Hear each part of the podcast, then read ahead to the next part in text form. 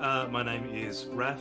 I am playing Grinner, a barbarian human uh, running from his past as an ex soldier, now turned mercenary. Hey everyone, um, I'm Jared. I, um, I'm playing the character of Luther. Uh, he's a Dhampir. Uh, he is a fighter that specializes in firearms, a bit of an investigator, and I am the great, great, great uncle of uh, Grinner. Hi, I'm Jacob. I'm playing Tithla, the Goblin Ranger. Uh, she is a wonderful hunter and medical genius. Hi, I'm Haz. I'm playing uh, Theodore Ursa, the satyr druid, who's a kind of a, a charismatic druid who's unwillingly taken Tithla un- under his under his wing as she's followed him through the, the forest for the past few months. G'day, I'm Tom. I'm playing Jonor, the Aasimar wizard. Um, he is on the pursuit of good and evil, uh, finding out the best and worst in this world, and he's doing that with a little bit of naivety and optimism. And I'm Owen, the Dungeon Master of our Curse of Strahd campaign.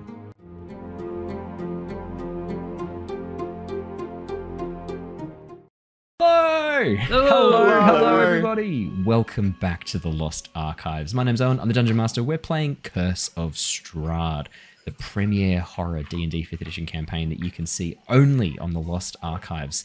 Uh, this homebrew version of Curse of Strahd. Anyway, you can find Curse of Strahd at loads of other places, but this special version only with us. Um, The Twitch best version. exactly the best version, the premiere version of Curse of Strahd. Um, thank you so much for joining us, everybody. It's so lovely to see you all in chat for joining us here for the lovely live Twitch viewers. Um, if you're listening to this recorded on the podcast or YouTube, thank you so much for joining us. It's it's a it's a pleasure and an honor having you here. Um, thank you so much. Now, we are going to be jumping into our campaign very, very shortly. There's a couple of announcements that I will make really quickly first. The first one is that our guest character, Jacob. Why did I say Jacob? Our guest character, Andrew. Because Please I'm me- worthy please tell me of Jacob's the mentioning. guest. Please Jacob's- I'm worthy of mentioning every chance that's Jacob's, possible. Jacob is a guest, and this is his last I'm- session. I'm- Thanks, Jacob. I'm sorry, Jacob. Uh, Owen hasn't told uh, told Yeah, you yet that I'm I'm, actually replacing- taking over from you. replaced. Yeah, it looks can't- like Yeah. Andrew's Rasmus- replacing. No. Rasmus and Sorry, Tiffany buddy. very similar characters in a sense, so we can only In have way. one. We just yeah, yeah, and I the height bar. yeah You bring the o- o- overall much footage of character down by too much. Rude. Yeah we, we actually the gang up. Anyway. we had a vote, and um, every single person voted. Um, Are you saying to, that to go who are you who, who are these people? What are you asking me this question for? So it was a good vote. We got lots of feedback. Um, our lovely our lovely guest andrew is still joining us playing the character of raspip. Welcome back andrew once again. Lovely to have you here. And his and his sound is working perfectly tonight. I don't understand what I've done differently. Um, it just is working today, so that's we're very pleased. We're stoked. That's that's all we want to hear. Um, now there is a player absent tonight. Uh, raph unfortunately can't make it. Um, he chose financial gain over playing d&d with us tonight and picked up an extra shift which means he won't be joining us. So grinner is going to have some pretty awful things happen to him this session. And i think i might just what do you reckon? Rocks fall grinner dies? So how are we feeling about that Come on, you don't even need to do that. He's literally going to be arrested by the guards. it's very true actually And we can This just is- He's, walk away. he's put himself in like the shit. He's very easily removed. It's a pretty. It's yeah. It's it's going to be an easy out for Grinner for this session. So no no harm there. Easy done.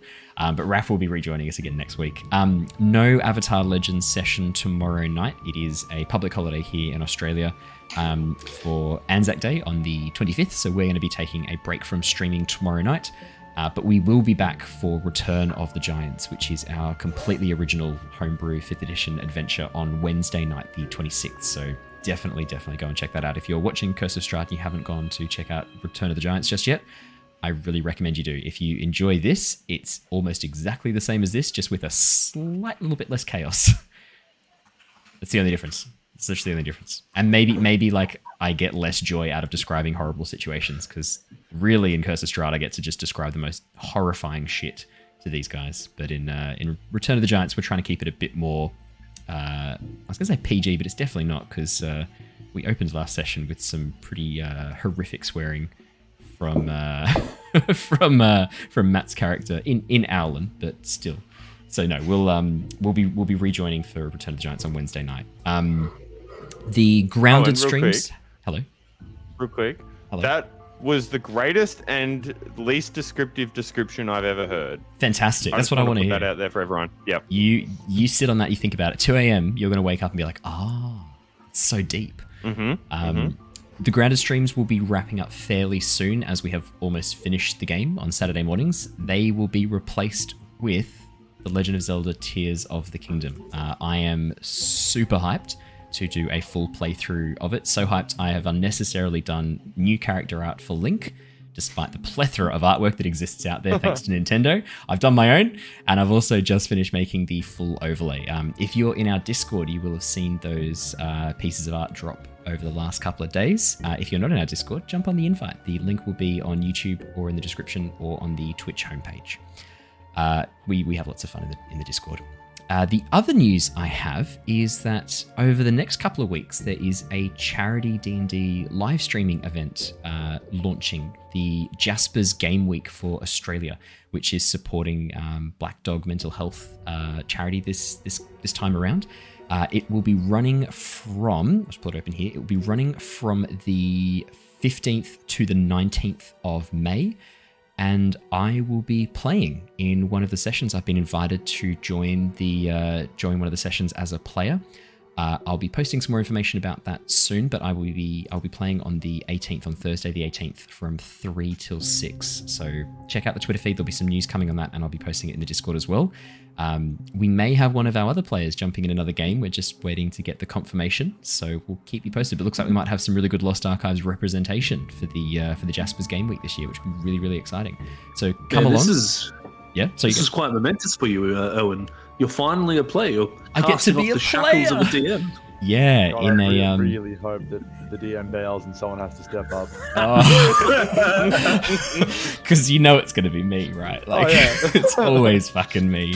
Every time. Well, look, fingers crossed the DM doesn't bail and that I do get to be a player for like probably the third or fourth time in my entire uh, time playing D&D. That'd be awesome to get to be a player again. Um, I hear that it is a bit of chaos, the Jaspers streams. Um, the DM has told us he has a D300 Wild Magic Surge table, and people can donate money to trigger Wild Magic Surges. Um, I'm thinking that that's not enough chaos, and I'm really tempted to play a Wild Magic Sorcerer just to really ham up the uh, ham up the Wild Magic Surge table.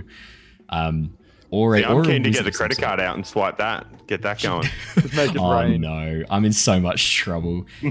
Jacob, Jacob, for, for, for those who don't know Jacob very well, if you haven't been watching this before, if you're first time joining us, Jacob will like chaos ranks higher than money in Jacob's mind. Would that be fair to say?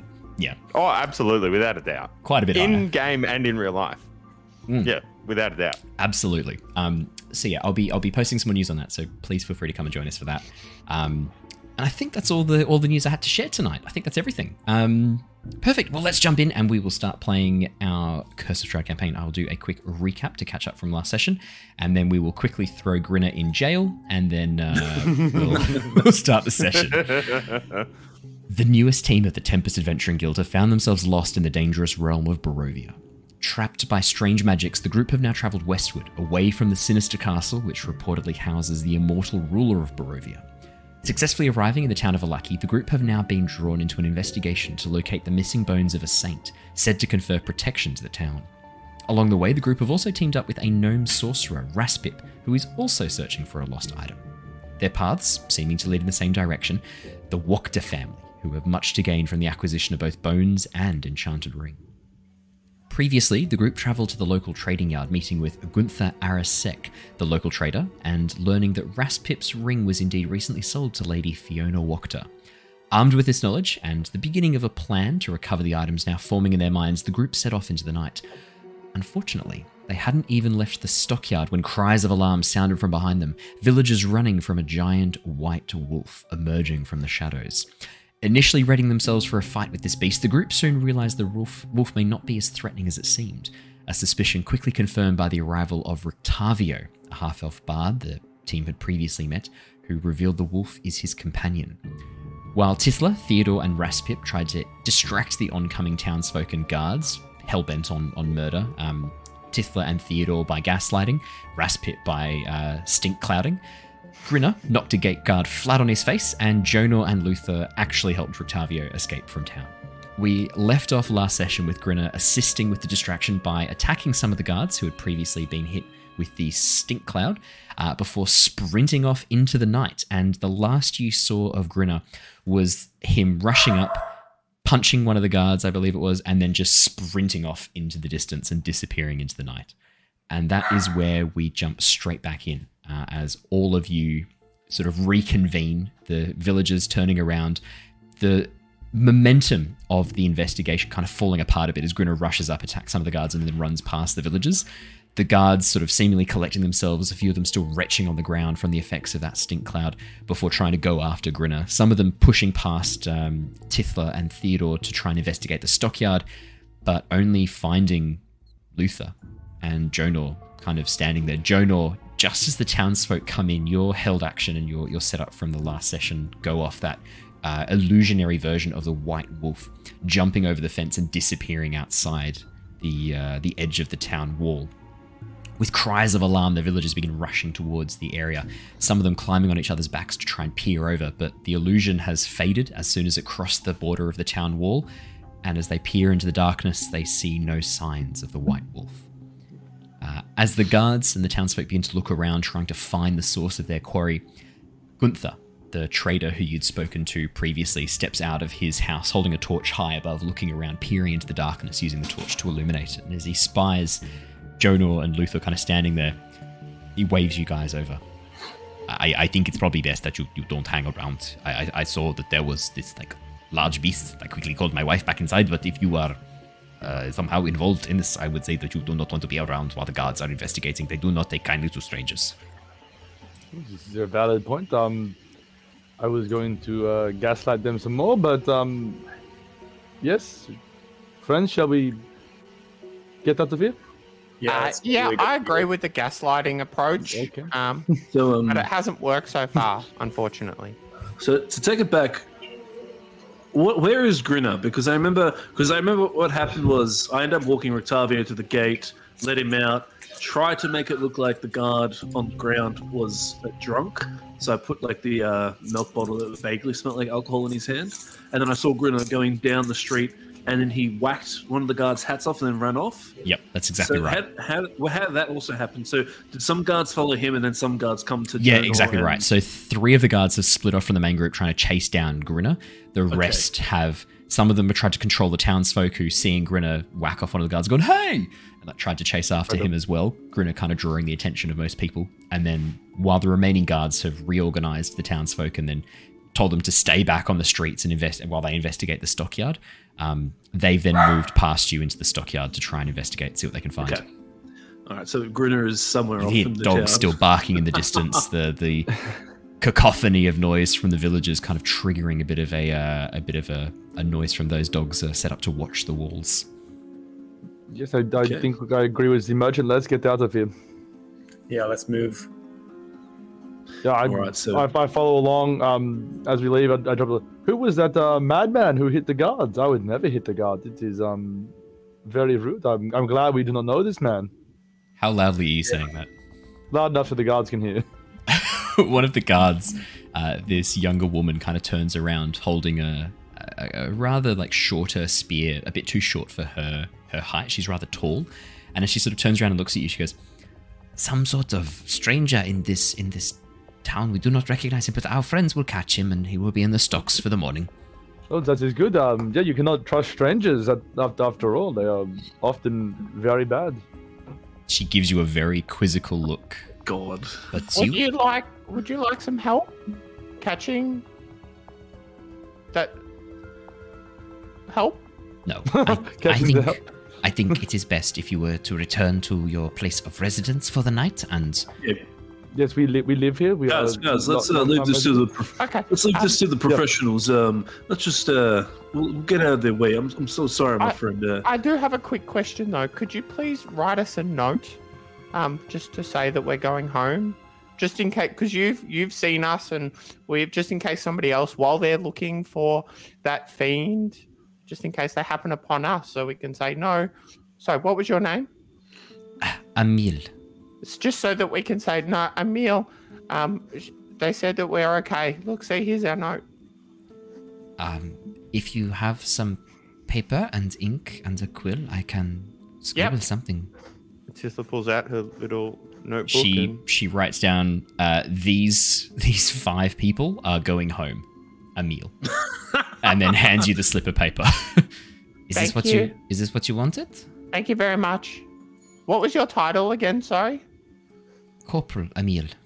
Corporal Emil. Okay, thank you. Uh, Tithla will then jot that down on the notepad as well.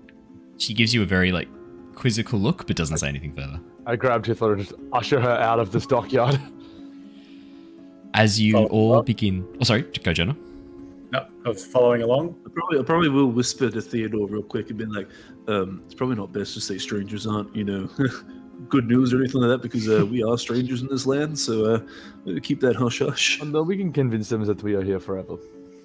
Okay. Well, let's make haste. Yeah, As get the out, f- out. So you go. Shall we? Shall we head to the Wachter Manor, or is this a job for tomorrow morning? Oh, we we just said we're going home. Remember? Yes, but Uh, we don't even have a home though. Yeah, we, Ah. are, we are homeless. Oh, we have the pub. We are homeless. Well, is- what, what adventurers are? They are ho- homeless vagabonds with swords. That's pretty much true. I have a bow. Oh, you're a homeless vagabond with a bow. Okay, thank you. to be to be fair, you have like you know that Grinner has paid for at least True. one night in the in the inn for all of you.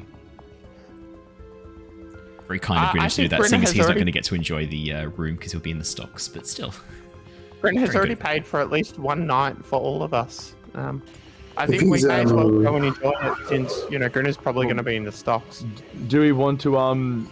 Do we want to hit the manor at nighttime or in the day? Is the real question. Are we trying to sneak in, or are we trying to knock on the door and say hello? I think Also, first thing early morning. All right. and if To if inn. Raspip is happy to wait, then I think that puts us in good stead.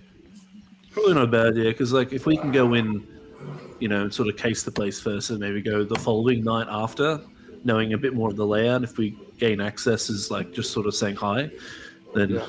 that might be handy. Get some intel, and then potentially go in and look for the bone slash, uh, look at the bone slash ring The ring slash bones.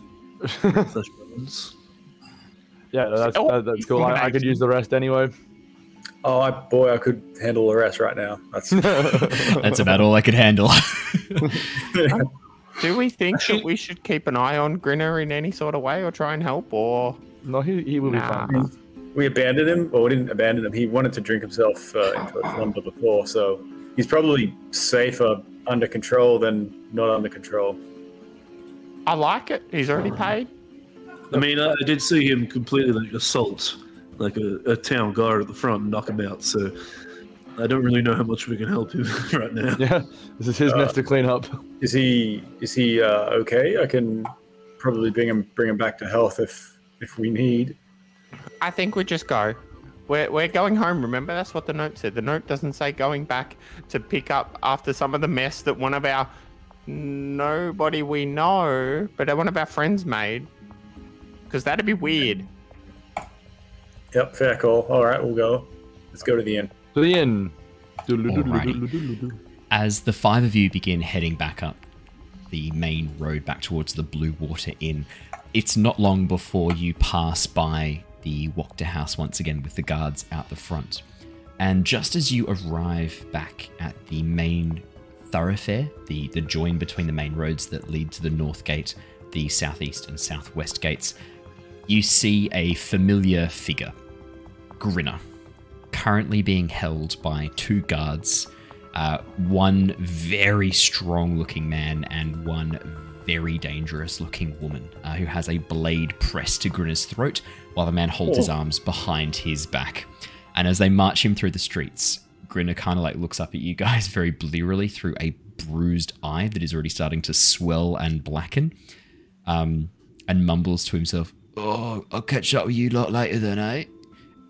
They go, silence! Shove him forwards and push him towards the center of the uh, the triangle of these three roads meeting uh, before essentially lifting up a set of stocks, the top part of the stocks, pushing his head and arms in, hammering down the wood and padlocking with these two massive iron excuse me, massive iron locks locking him in the stocks. Essentially, um, two wooden beams with holes for his head and arms that prevent him from escaping, keeping him in this very uncomfortable, half standing, half crouching position. You're He's going to muted, have a lovely long rest. Yes, it will um, be quite quite restful for him. Raspip is going to run over to him.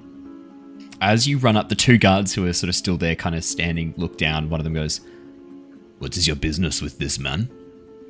Um, he's got my room key for the hotel. Can I have it? Grinner goes, I don't have any fucking key. You gotta go talk to the owner. I, I don't know anything about a fucking key. Can I just get you to check his pockets, please? One of the guards look- gives you a look and goes, You think I should check his coin pouch? Um, I don't care what you do as long I as you give me don't, the key. don't take my fucking gold. Uh, as one of the guards reaches down and unclips Grinner's belt and begins going through his possessions. oh, this is pretty dangerous. as he starts taking stuff out. Oh, imagine the stuff in his like inventory, like or his backpack. It's literally he's just going through his shards inventory. of glass and stuff. For the most part, uh, Raph's been not carrying around any stuff. He's just been grabbing it as uh, as he goes because he's sort of going for the tavern brawler style uh, play setup. Let me just pull open and I'll see exactly what he's got in his inventory. Uh, wh- what are you looking for in here? Huh? What is it you want to find? A key? Um, yeah, it's the, the key for the hotel. As the guard begins rifling through after a minute or so, no key in here. I no All key. right. Thank you very much. I'm just going to turn around and head back to the pub. Grinner goes, While- "I'm in the game to put my coin pouch back. Um, yeah. Mm, See you, Grinner. While Uh, that's sorry, Tithla. happening, yep. what is i- is it nighttime or is it like dusk? Yeah, yeah. It's like seven, night. eight o'clock. Yeah. Would there be any sort of grocery store, like vegetable stall, or some sort of Rotten Tomatoes shop, or any of that sort Not- of place not within tonight. eyeshot? You've just come Any- from the any main trading yard. You've just come from Any the main trading yard. Any bins? Not yeah, public with bins. rotten no. food. The, the Okay. festival this- of Rotten Tomatoes is in a I couple of weeks' time. Yeah, it's next week. the week after next. Um, no, the, I, you've just come from the trading yard. If you're going to go try and get rotten fruit and vegetables, that would have been the best place to do it. Back in the main Yeah. town square, as you have a bit of a look around, until we were here. there's no stalls, there's no shops, there's no grocers. Like you, you don't see like an IGA or a, an ISA, um, just Um, like round the hey. corner. Hey Theo, Yes. we're gonna stock up in the morning, all right? Okay. I um, think we might have other stuff to do, but um, yes, uh, if there is time to hurl rotten fruit at Mr. Grinners, then we can definitely do this. Thank you. Uh, to the inn. Brilliant. It looks like the two guards don't have any plans on moving anywhere. You can see that um, one of them leans on the stock itself and begins picking at their nails just above Grinner. The, the man starts picking out stuff from underneath his nails, cleaning the dirt from under his nails. As Grinner goes, Oh, stop that. That's gross, man. What are you doing that above my head for? uh, as the guard just goes, Oi, shut it. Kicks him in the side and then keeps picking at his nails. Um, the female guard with the long dagger that was, she was holding against Grinner's throat tucks it away into a belt of about six other knives before pulling up a stool and pulling out a small pamphlet and reading uh, under the, the light from one of the very wan streetlights just positioned above. You can see that Grinner's not alone in the stocks. There's actually another man in the stocks as well who is woken up by all of this commotion. And as he looks around, sees Grinner, goes, Oh, looks like I've got a friend. Shut it, the guard says as he kicks him in the side. The man falls quiet once again. Grinner looks over at the man and goes, I'm not your fucking friend. The guard goes, Shut it! and kicks Grinner again. And Grinner finally gets the message and then is quiet. As the rest of you then head into the Blue Water Inn, um, you can see that the inn itself is actually quite empty. The night's commotion and entertainment with the uh, appearance of a large white wolf seems to have actually emptied the tavern. And you can see that um, it looks like they're in the process of kind of closing up.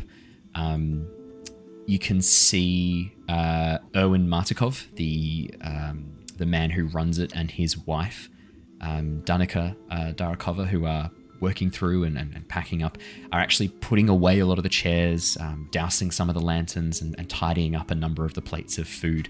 They're two boys uh, who I don't think you know the names of yet, um, are running around cleaning glasses and, and taking them out to the water barrel outside and giving them a solid rinse as Urwin sees you uh, stepping in, looks up, gives you a bit of a smile and a nod. His darkish black grey hair, grey streaked hair, swept back and actually tied behind his head in a very loose bun. As he looks up and gives you a bit of a look, he goes, "Ah, back already. You uh, you were staying for the night then. You were not getting caught up in this event with this wolf that people have seen in the town." No, we, uh, we know nothing of a wolf. We were simply out um, cleaning the streets and helping the poor. Well, very charitable Um, of you, I am sure. And on an unrelated topic, Grinner has already paid for the rooms, right?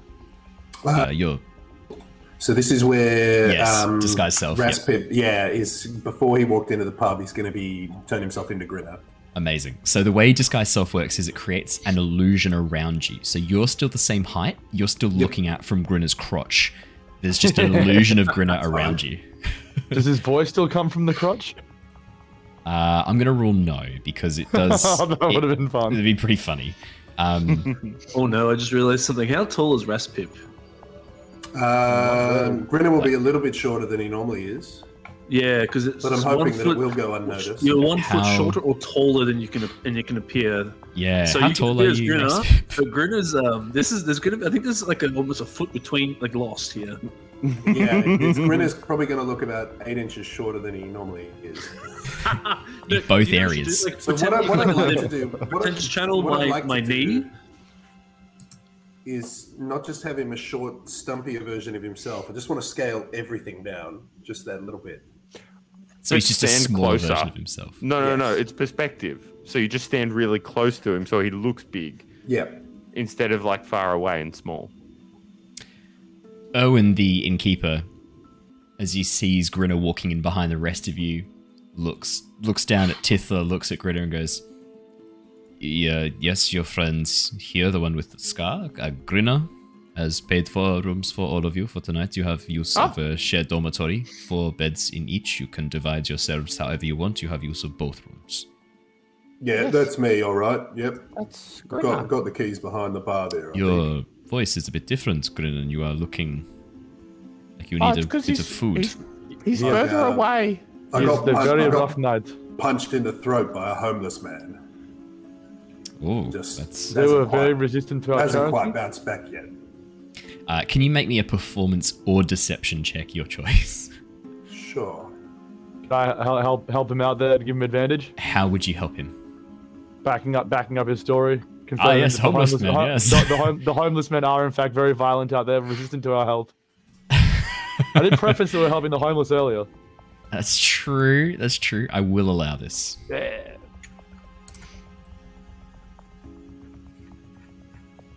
Did that uh, did that come through? Give me a Not sec. yet, but I'll give it a. I'll give it a red hot. Oh, that's beautiful. There we go. Twenty-one. Not too bad. Did you roll twice? No. Just in case you get the nat twenty. It didn't even need me. Not that it'll make a difference. You can only get like it can only get you to twenty-two. That's a nineteen, so it doesn't make a huge difference. Um, You can only get As- punched in the throat so effectively. Owen kind of like has a bit of a look, bit of a squint, rubs his eyes, and goes, "I think I'm more tired than I thought I was." Well, uh, we are closing up the bar and the the food for tonight. It seems that the people are off hunting this wolf. So if you wanted some food or drink, you'll have to talk to Danica.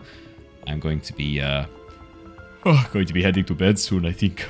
Mm, Well, um, good night. I will see you in the morning. You have breakfast organized for you in the morning. Any food or drinks tonight are not covered. So you will need to organize that payment with Danica. I will, I imagine, see you bright and early tomorrow morning. Yes, of course. Thank Do you. you um would you given the fact that you know me pretty well, would you be happy starting up a tab for me? You already have a tab. You've paid down part of it. Do you not remember earlier? Oh, sorry, I got uh, punched in the head as well.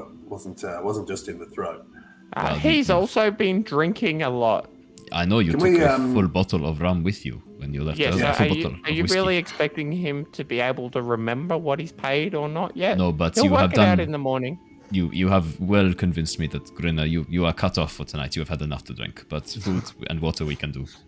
Yeah, I'll uh, I'll go with a, a fancy meal then, please. The cheap I'll- one. The cheapest. The, ch- the, sort of looks Cheapest. between the two of you. Don't uh, don't wo- don't worry about that, guys. Grinner's going to pay for this one. I'm his financial advisor. The cheapest. Do you want Uh, to pay it for, or I do just, you I, want just to? wanna, I grab Jonor and head up to the room. As you begin walking up the stairs, heading up, um, Urwin sort of goes, uh, "No, sorry, that is the balcony. Rooms are down this way. I'll take you to your rooms. I'm heading to mine." Danica, can you deal with this? I don't know what they want. Can you deal Tithla with? goes to sit down to look through the receipts of what's there. Has no idea what she's looking at, but he's pointing and saying things confidently. Do they issue receipts in No. the room? On the tab. I'm sure they've got a tab. It's like as you as, as you sit down, like ready to get like the chalkboard to look through the, Yep. the tab, and you sort of like look around. One of the boys comes up to you. Um, he's he's a youngish lad. He looks to be um, probably in his let's say like sort of 13, 14. Uh, and as he comes up and looks at you, he goes, uh, "Can I can I can I get get, get, get you something?" Yeah, I'd like a uh, a fancy meal, please. a, a- a f- f- fancy meal. Yep. And for you, uh, he gives this very like nervous smile to Tithla. Oh, come here. Why are you so nervous? Oh, um, I just um really like your dress, miss. He like looks down at his feet. Oh, Well, I'll tell you what. You want a piece of it? And Tithla pulls out a knife and cuts off a, a corner Oh, and um, hands it. Uh, Here you go. th- th- th- th- th- th- th- You're thank, welcome. Thank you. Um, uh, I'll tr- tr- tr- tr- tr- treasure treasure it always. That's okay. You don't have to. If you get over it, then that's okay. You can just bring it back. Did, did you want? Did, did you want something to eat? What? What's wrong? I, I feel like you're still a little nervous. I, I, I- have a stutter. Oh, um, well, my apologies for being insensitive about that. I know it must be difficult in life for people to make judgments about you without any basis. Sorry, I'm talking. Um, I know what it's like to live a life where nobody can ever look at you without making preconceptions. Where no one gives you the opportunity to speak. Sorry, I'm still talking, please. I, I, I want you to know that I understand in a different way. Your turn. um, uh, it, it's it's okay. I, I, it, it's worse when I'm excited. Oh, that's good. What are you excited about? the the the, the, p- people saw a w- w- wolf in the t- t- town. I w- want to g- go and f- find it. Oh, can you keep a secret? Yeah, he, he like leans in. "Y- Yes, I'm very good at keeping s- secrets. The Y- wolf's you can- not in the, Sorry, you Go go. No, no, you go. the the wolf's not in the town anymore. Did you see see see the wolf? No. As you nodding. for podcasts, yeah, for podcast listeners, uh, nods emphatically while saying no. Um, that was a pretty good Tithla impression just then. Just saying. Um, the the young so. lad eyes go wide, and he goes like, puts his hand up to his mouth and like leans in. Was it big? Pe- pe- people said it was huge. It was one of the most beautiful and magnificent beasts I've ever seen.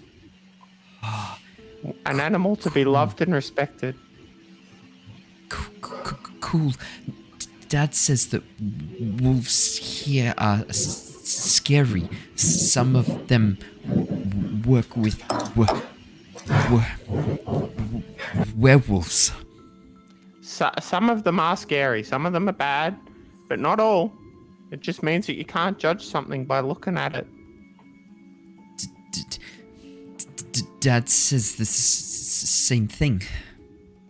Why is a smart man, your pup. Some sometimes he's very pr- pr- pr- protective of me, me and my brother. Do you know why he is? Boy just shrugs. It's because you're very special boys, and one day you're going to grow up to be very smart and very strong, and you're going to do a lot of good things in this world. And he's just trying to make sure you get there. Dad always says to be, be, be cunning like a r- raven is the b- b- best. A- Absolutely. You know what they say about the ravens? What, what, do they s- say where you're f- from? Well, they actually, where I'm from, there's no sayings about ravens, but I, I just assumed that there was a saying about ravens here. Oh, um, n- not that I kn- know. Well, do we want to make up a saying about what they say about ravens? Yes, I re- really like r- r- ravens. Okay, do you want that to be the start? I th- th- th- thought that was the whole thing. But and and and they're cunning. I really like ravens, and they're cunning. That's what That's they a say. bit, bit long for, for, for me. Why not c- c- cunning as a r- raven? That doesn't make sense. Oh, That doesn't work. sorry. That's okay. It's late. I'm I'm tired as well. I think. What if it was something like raven cunning like? Ra- raven c- cunning like. Uh, okay. Yeah, that makes a lot That's- more that sense. sounds good. good. See, that's how all phrases and sayings are started. They start somewhere by somebody saying them, and we've done well. W- words are just m- m- m- made up. Absolutely, someone has to make them up first. Raspip, why are you putting the spell for message in the chat? Where's my meal? Who are you messaging? Uh, the the stuttery kid. He sort of like freezes and like looks around. I know it's greatness what we've just come up with. It would shock me too. Let's stop harassing the poor boy. Oh, sorry, I thought I was making a new friend. Okay, good night, bye. The Tipper kid walks sort of away like and goes up rushes over. Can I? I also want to order. I know that I'm cut off. But, Um, uh, I've got a little uh, a little gnome friend of mine around here as well somewhere who's going to uh, get a big tankard of ale as well. So can you bring one of them? It's not for me. It's for uh, it's for my little gnome friend. Uh, as you see the young lad rush off, and Danica, the dark-haired wife and mother of these boys, uh, wife of Urwin, mother of these kids, walks out, polishing a glass, looks over and goes, "Sorry, you were asking for a flagon of ale, was it? For a friend of yours?" Uh, yeah, yeah. He'll he'll be around shortly. she gives you a bit of a look. You know, I'm not going to fall for that one. You, if if you've got a friend who's coming, they'll need to pick up the order themselves. I'm not going to be You handing don't, it you you. don't, you don't have to give it to me. Just have it ready. I'm not going to be drinking. I can, I can promise you that. I've had a Oh, big day. okay. already. Well, in, in that case, no problems at all. We can we can have that ready for you shortly, for your for your friend shortly. And uh, I'm, I'll get to uh, work on the meals right away. Uh, does anyone else want any food? Anyone else hungry? No, Okay, brilliant. Um, so for I think Thea, you said you were going to follow, and Jonor as well. You're going to follow Urwin to your rooms. Yep. That's right. I'll I'll do that now then. While Danica goes off to prepare the food for Raspip. So currently it's just Raspip, Luther, and Tithla hanging out in the uh, in the downstairs bar foyer. Uh, Luther and Theodore, you follow Urwin as he takes you down through a door behind the bar and into the back half of the house, where you can see a number of rooms that are set aside as guest rooms, and then a very large, very heavy-looking door at the far end of the corridor with a massive lock on the outside. As, Urwin leads you through into the corridor, he points at two of the guest rooms. You're welcome to use this one or this one, uh, whichever way you want to split up your, your friends and your, your companions. You can organize rooms yourselves. Uh, but these two rooms are yours. There's a shared wash basin for all guests of the inn just down the corridor here, just before the large door at the end. My family and I have our accommodation on the other side of the door. Please do not try to go through the door. If you require anything uh, urgently, if there is any threat or danger, you can knock three times on the door very loudly. I will know that it is something serious that I need to come and address. Okay. It seems weird that you'd have a provision for this, but um, thank you for the knowledge. This is this is Barovia, my friends. This place is dangerous, no matter where you are, who you are. But this is such a happy town with all the lovely festivals and wolf puppets? The village burgomaster works hard to maintain an air of glee and joy around Vallaki. He believes it will keep the the land itself, the, the town, safe from the darkness that inhabits this land. He is a fool. Does it not sound like someone who respects their leader? The mayor of Vallaki, the burgomaster, has done nothing to earn such respect. Isn't how did he become the burgomaster? No, not this one. This one got there by bribes. He paid off a number of the. He, he was quite a powerful member of the, the merchants group here between Vallaki and Barovia, the village of Barovia. He had quite a lot of money to splash around, so when the the last council came up to look for a new burgomaster, he was able to position allies and create friends when he needed them. That's fair enough. Well, uh, thank you for the accommodation and dinner and food and drinks for Mr. Grinner. Um, I'll leave you to your family. Uh, so I'll be putting the boys to bed very soon. Uh, I will awaken first light. If you need anything, I will be manning the bar and setting things up uh, at dawn. Okay. Greatly appreciated. Off to off to bed. Alrighty. Yep. Jono and Theodore, you can both have a long rest. Um, Raspip, currently disguised as Grinner. As Danica heads into the kitchen area, there's a brief moment when there doesn't seem to be anyone else apart from you, Luther, and Tithla sitting at the bar. Do you cancel the uh, disguise self? Um, no, I'm still going to go to the bathroom and do it. Okay. Oh, I'm gonna go. Uh, gonna go. Yeah, gonna go to the bathroom. I'll be back. Uh, I'll be back shortly. And then as soon as I go into the bathroom, I'll just go into there, take the disguise self off, come out of there as Raspip, go up, grab my drink, scull my drink, and then go back into the bathroom and turn back into. Um, Grinner.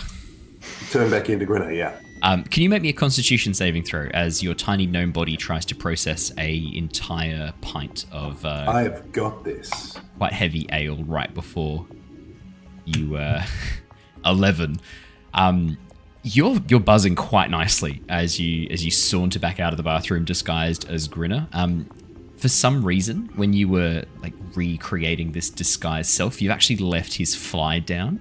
Um, you've kind of and there's like a few piss stains on his pants and shoes. You've kind of forgotten a little bit, like probably as you're thinking of like changing into Grinner in the bathroom, disguising yourself as him. A few like drunken thoughts have corrupted the disguised self a little bit. And as you come out, sit down and begin like tucking into the food, which is a um, it looks to be some sort of bird. You're not quite sure, maybe a um, a partridge or a, or another small um, another small flying bird. The the um, roast itself is is quite succulent. There's not a huge amount of meat on the uh, on the actual bird, but there's one thing you haven't considered, uh, Andrew, and that's eating in minor illusion with your mouth in Grinner's crotch. Um, you're muted, just so you know.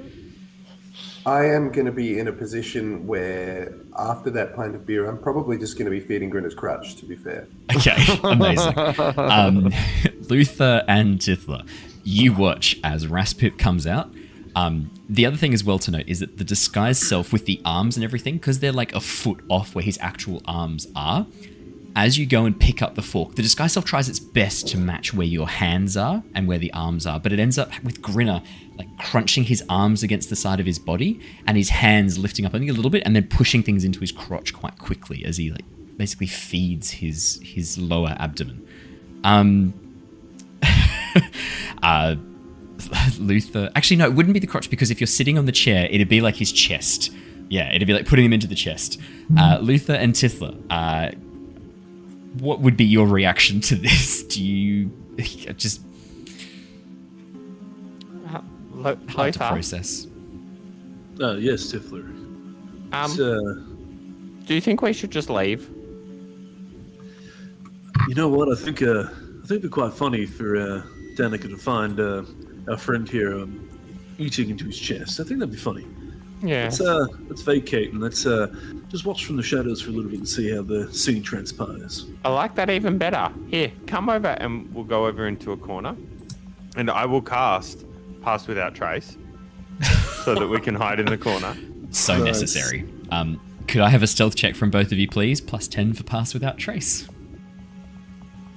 This needed to happen. 17, that's 27 for Luther. Natural 20, that's 20 for 34. Holy shit! Critical roll. This one really important. This is when you want to be using those nat 20s. This is this is when you want them to come out. Um, as the two of you like secrete yourselves into the corner and douse the lanterns around you and basically hide in an area that's already been packed up, pulling your cloaks up around you, maybe positioning chairs to help kind of block line of sight. Both of you just disappear into the darkness at the other side of the room. Raspip, as you look up to finish your meal, like they're gone. Luther and Tithla are just gone. Probably doesn't help that I'm drunk. Yeah.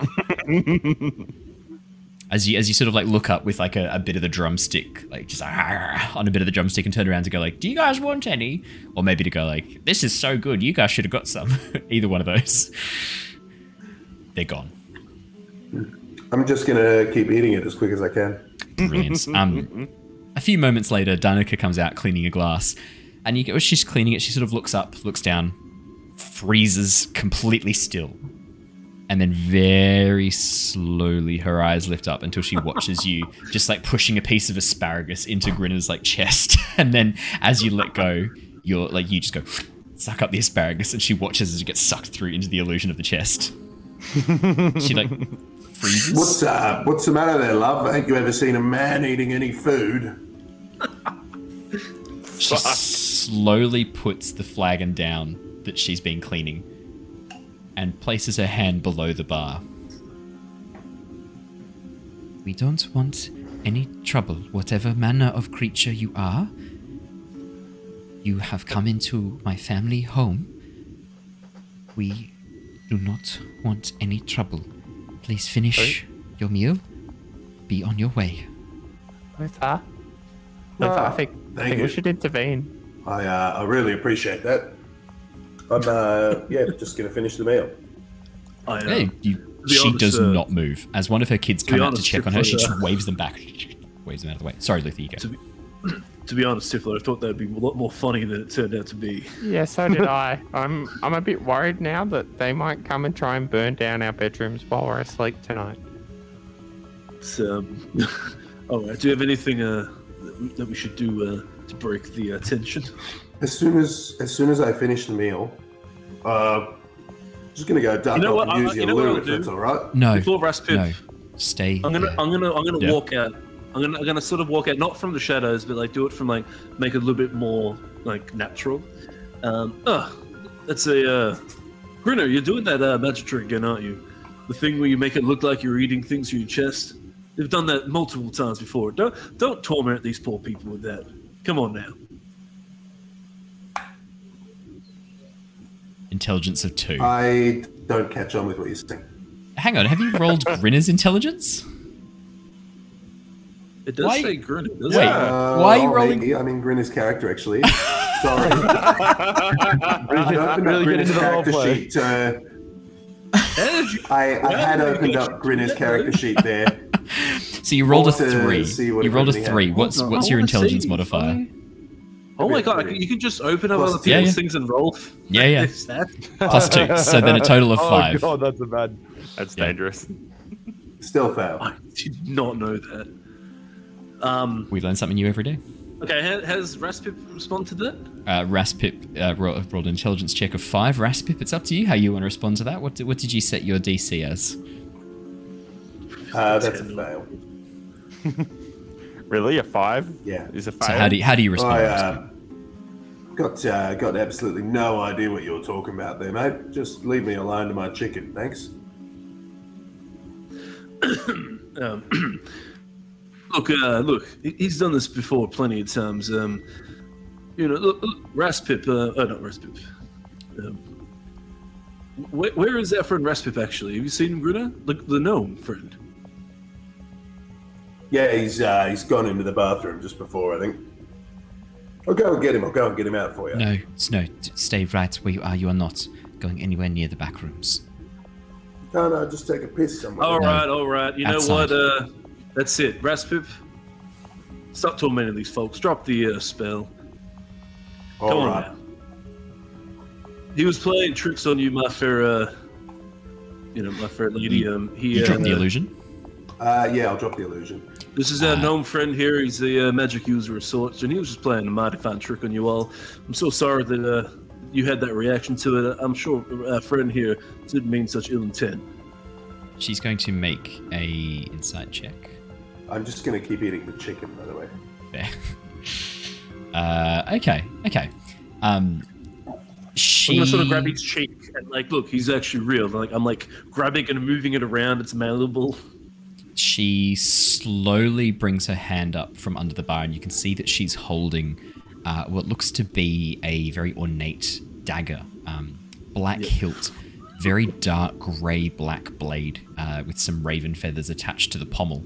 And as she lays her hand very gently on the bar with the knife, she looks over at uh, over at Raspip and Grinner before reaching behind the bar, pulling out a handful of nuts and throws them at Raspip. Um, Raspip, a number of these just bounce off you, and she sort of like focuses and watches,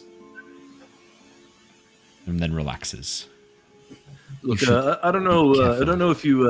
Yeah, hundred percent. I'm so sorry. I don't know if you run into gnomes often, but uh, you know they're uh, they're quite mischievous. They uh, love these little uh, little jokes and such. Unfortunately, he should, just got a little drunk off the ale, so uh, got to his head a little bit, and he leaned a bit too much into the joke. Uh, by all means, I apologize for this uh, disturbance at this time. I'm gonna cast minor illusion again. Not minor illusion, cast disguise self again. Um, and I am gonna turn into Luther. Uh, I'm very sorry for uh, for causing any commotion. I don't mean to cause any offense to anybody here. As soon as you transform, she Basically taking the stiffens, piss out of him. grabs a handful of nuts, throws the nuts at you again, and watches as they pass through the top of the illusion and bounce off the bottom, and goes, "Ah, this is an interesting illusionary magic. Uh, you should be careful using this. People will think that you are some sort of shape changer. The werewolves around these parts can appear as different things.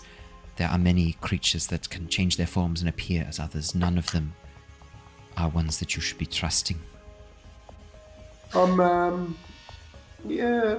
I'm gonna drop the illusion now. Yeah. It is said that Strahd himself can appear as. Sorry, she wouldn't say that. She said it, it is said that the Baron himself can appear as anyone he wants to. You want to be very careful with that disguise and with that magic. Um, yeah, apologies for that. I've only been here for a, uh, a week or so. But, yeah, I don't. Uh, if you throw your nuts at me now, no pun intended. Um, but if you throw your nuts at me now, you'll see that none of them go through me. And I'm, As you say uh, that, a whole exactly bunch bounce off your face again. yeah, there's uh, there's no illusion now, so I don't know who this uh, who this count person is that you're talking, but I doubt that they're a uh, a little four foot gnome. But that is the thing, he can appear as anyone. I'm just saying, it is clear to me now that you are who you say you are. That this is a, a much weaker, much more uh, basic form of disguise magic, illusionary magic. You need to be aware that people might not, who people who don't have the same knowledge of magic that I do, that they might think that you are someone more sinister, someone less Uh, harmless. Yeah. Yeah, all right, all right, fair enough. I'll take that on board. Um, as we're sort of sitting and looking and talking, you said that she had a very ornate dagger. Mm. The blade is is curved, almost like a bird's talon, um, made of this very dark grey black steel. The handle itself, now that she's let go of the handle, you can see uh, is wrapped in this uh, black leather, and there are a number of raven feathers, three raven feathers tied to the hilt of the dagger. My oh my, the, uh, that right there is uh, it's a mighty fine dagger right there you got there. Yes, See, uh, what's the story on that, if you don't mind me asking?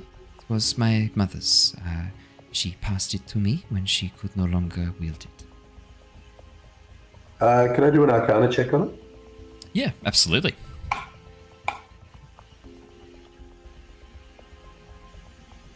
As you gaze over the dagger, you're a little bit drunk still, so I'm setting the DC slightly higher than I normally would. But as you, as you cast your eye over it from back at the table, probably still like a bird's wing sticking out from the side of your teeth.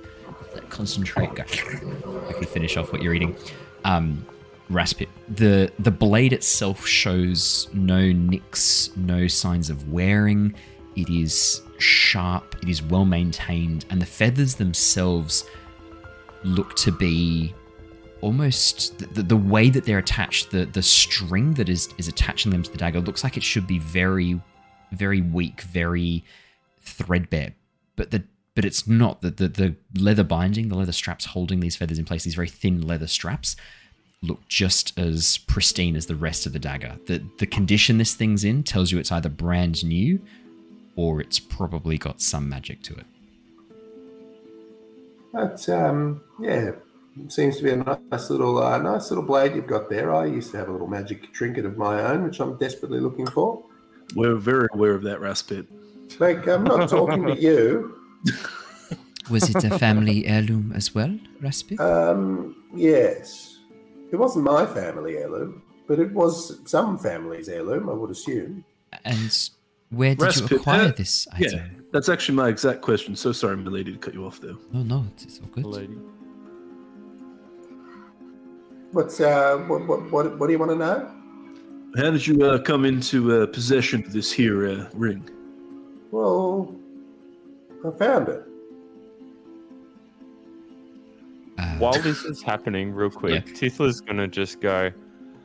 Oh, okay. Well, this this got boring, and just and just sneak away and go to bed. yeah. Um, now, Luther and actually, Jonor and Theodore, are the two of you sleeping in the same room, or did you go to separate rooms? We've gone to the same room, I reckon. Um, Right, unless you have a different idea, Jonor.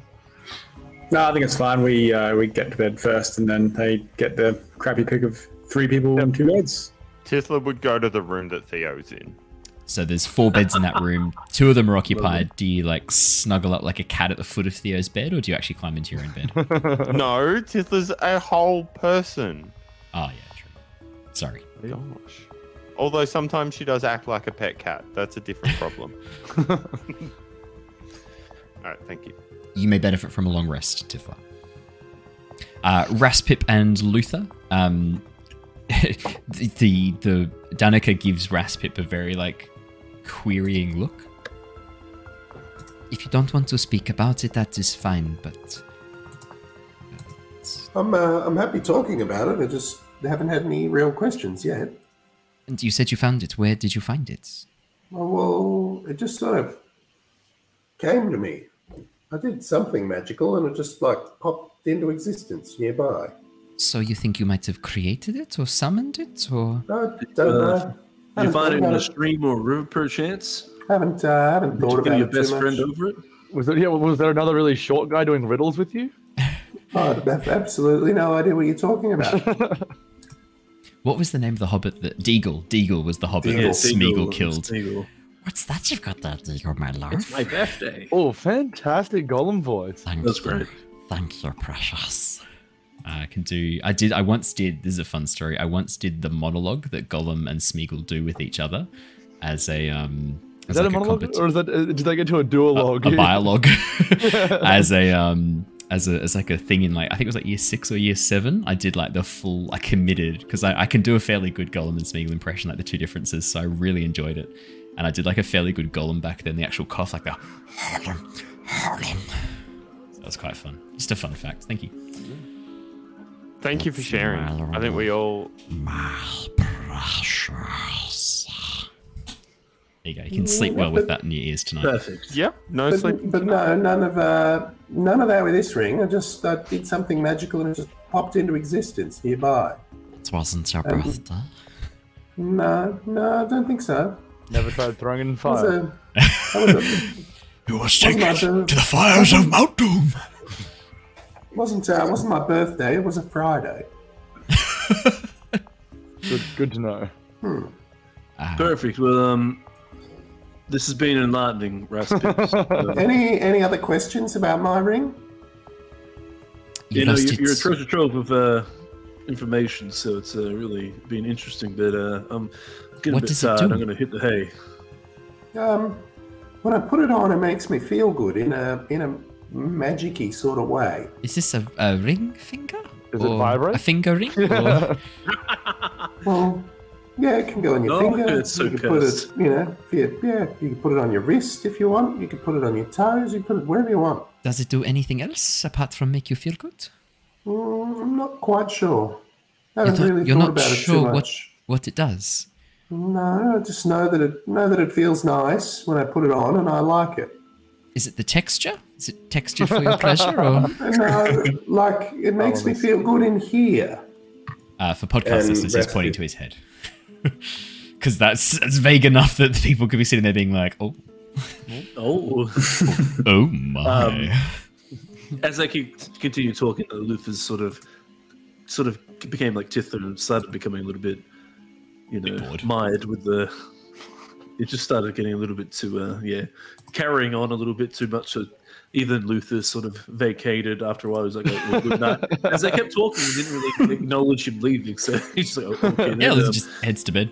no issue. Uh, but uh, Luther will go out for a little um, uh, rat um, juice box. Jesus. um, this next I need some question comes blood. courtesy of chat. Which head? You said that you could put it on your fingers, on your toes, and you and it feels good in, in your head. Which which head does it feel good in? Um, well, wherever I put it, really. Hmm. Yeah. Okay. I don't know. Just is yeah. It's one of the, one of those things that just makes me feel nice. Uh, yeah, I happen to good. find a ring that makes people feel nice, I will let you know and tell you I found it. And if I ever see your magic dagger that you've got there anywhere, I will make sure to return it to you because that's something you should, uh, you ought to be keeping hold of. Absolutely, I will. I, I keep this very close at hand. This this is kept on my person at, at all times. It's very precious to me. Uh, my ring is exactly the same. Keep an eye out. With that, Danika heads back, finishes cleaning up the bar, goes and locks the front doors. When you're ready for bed, uh, the, the doors are just through here. I am uh, closing the bar. I'm going to be heading to bed soon. Yeah, beautiful. All right, thank you. No problem. Uh, and with that, Danika heads to bed as well. Uh, Raspip, how much longer are you staying up, and what are you doing? Or are you going to head to bed pretty soon too? Uh, all of the staff members gone to bed. Yeah. I am, as soon as they've all gone to bed, they've all gone behind that, that mystery door that's locked, yeah? Yep. I am just going to unlock that door with knock and then not go inside. And then I'm going to go to bed. Okay. I just want to double check with the spell knock if this Doesn't make a noise. If it's a noise thing at all, then no, it's verbal. In which case, I'd use one of my sorcery points because I've got plenty. When of you them left. cast the spell, a loud knock, audible from as far away as 300 feet, emanates from That's the a target big knock, object. isn't it? That's a huge knock. Uh, I didn't know it was That's- that loud. That's more of a slam, I would say. Yeah. Crash Um, even. Uh, how are you dealing with this sound, uh, Raspip, or are you just not? Give me a second, mate. Prestidigitation, not going to cut it, chat. It's probably not like 300 feet 300 though. In like a, That's like probably not 300 almost the town, town. though. Yeah, it's like It's probably not though, because like all like the uh, things that would all the sound like would be, yeah. you know, but definitely within the inn structure, like that would be. Yeah, Since maybe it's knowing audible that, I wouldn't cast that. Okay, cool. As you as you go to cast the spell, you're like just about to touch the door to cast knock, and then you go, "Oh, this spell's pretty loud." well, um, hopefully, if I can, before I go to bed, I'm gonna try and use my stealth of 27, Mhm. quickly sneak out and check on uh, Gruna. Uh, as you sneak outside, you can see rooftops you can see Grinner is still in the stocks next to the other uh, man chained in the stocks as well. Grinner seems to have fallen asleep, or at least has relaxed a bit. His body is kind of hanging off the stocks a bit, with his legs buckled underneath him at a very painful-looking angle.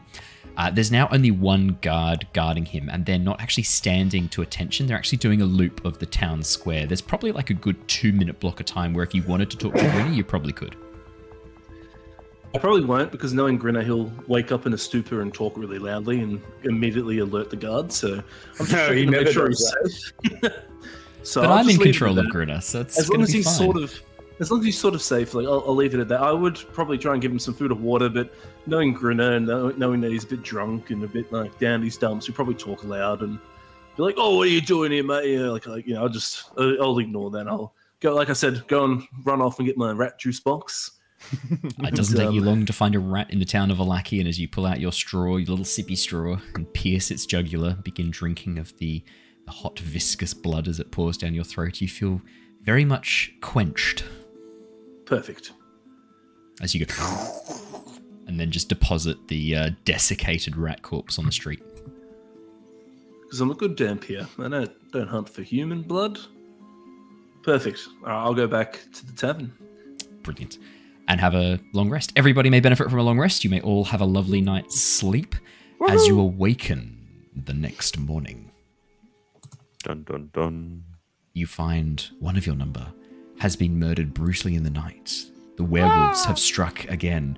But the priest, luckily, prote- wait, that's not the right game. We're not playing werewolf. Sorry.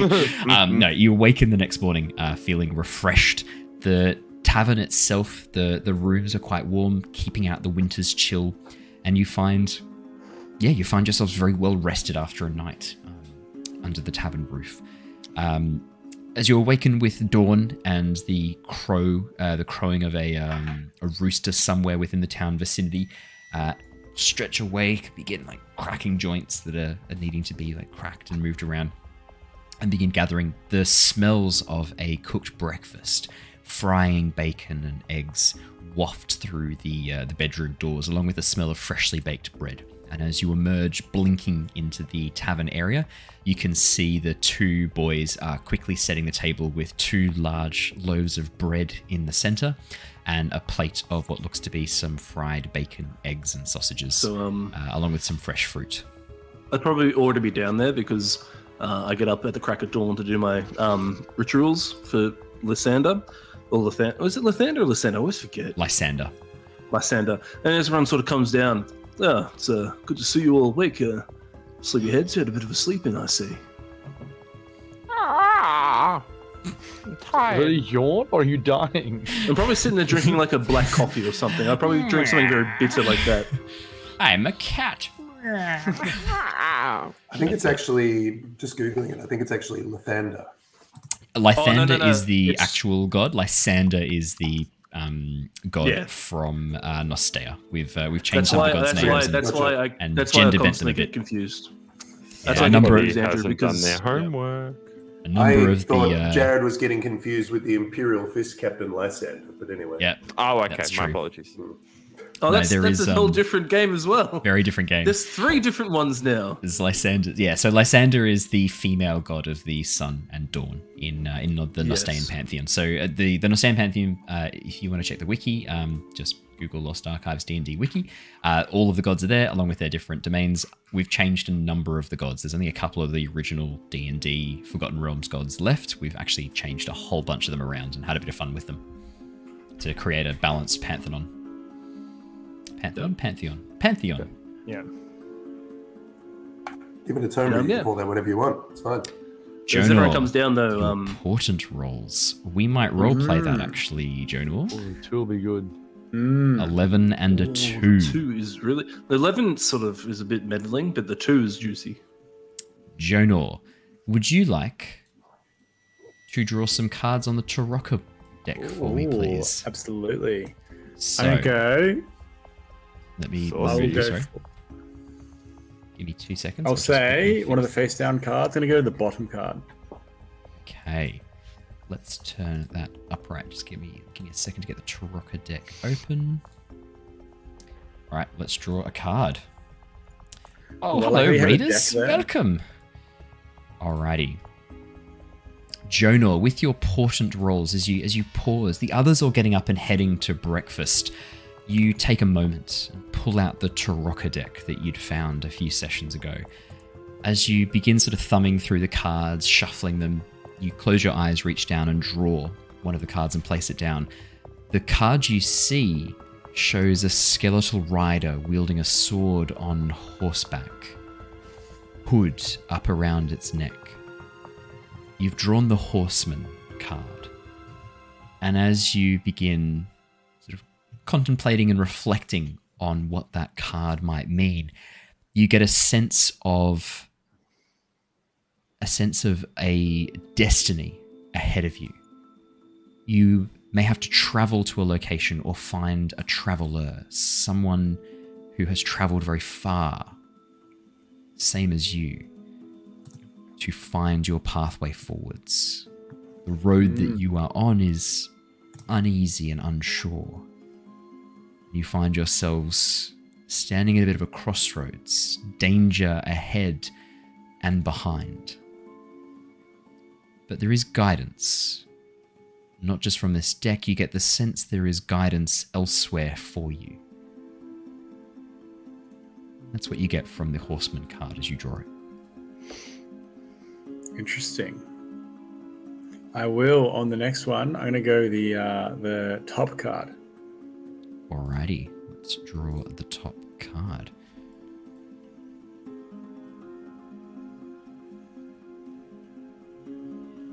Very interesting. That is the Conjurer.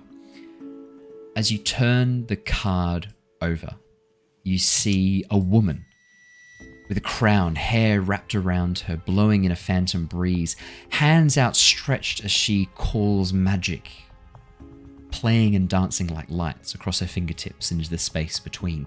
You see her eyes are pupilless, just the whites, as she stares into the magic. The card seems to denote a person of power with the ability to create, to produce. In this case, combined with the horseman, there is a powerful ally somewhere nearby, someone who can guide you, set you on a path to avoid danger, danger that otherwise threatens to overwhelm you and your friends. This person is nearby. Probably they are the traveler that the horseman card spoke of. And there is a chance you may have already met this person as well. The conjurer's face looks somewhat familiar. And that's what Very you get. I do have a feeling we know who that is, but we'll um, get to that as it happens. Very well. Very nice. Um, I then grab the cards, sort of stare at those two, shuffle them back together, put them on top of the deck, and then slide them back into the pocket. And I've just not given them back to Tithra at this point. I'm hoping that she has sort of forgotten about them. they're, they're just your Tarokka cards now, Jonor, basically, Yeah, as the divination yeah, wizard. Brilliant. Yeah. Um, you would have noticed that every time you grab them, Tithlet noticed and would sort of go to say something and would stop and would turn and- and just sort of walk away, very deliberately, annoyed, but clearly letting you have it, For sure, for sure. saying as you took them from her and seemed to be using them. To be to be fair, Tithla, the last conversation we had about this, you gave them to Jonor and said, oh, "I don't really know what to do with these. Maybe you could use them." Um, If you want to get technical, to be fair, the last time was the DM said, "Great, now you have the cards," and that was the end of it. Tithla would have given them away, That's but not what Tithla happens. never had the opportunity. It's not what happened. I can I can I can edit in right now the actual scene. I'm very tempted to for uh, for the YouTube and podcast. Let's see if I was bothered. If you're listening to this and suddenly we cut across to the actual event, I was bothered enough to do it. All right, well, um, Um, shall we eat breakfast and then get to see Wachter Manor?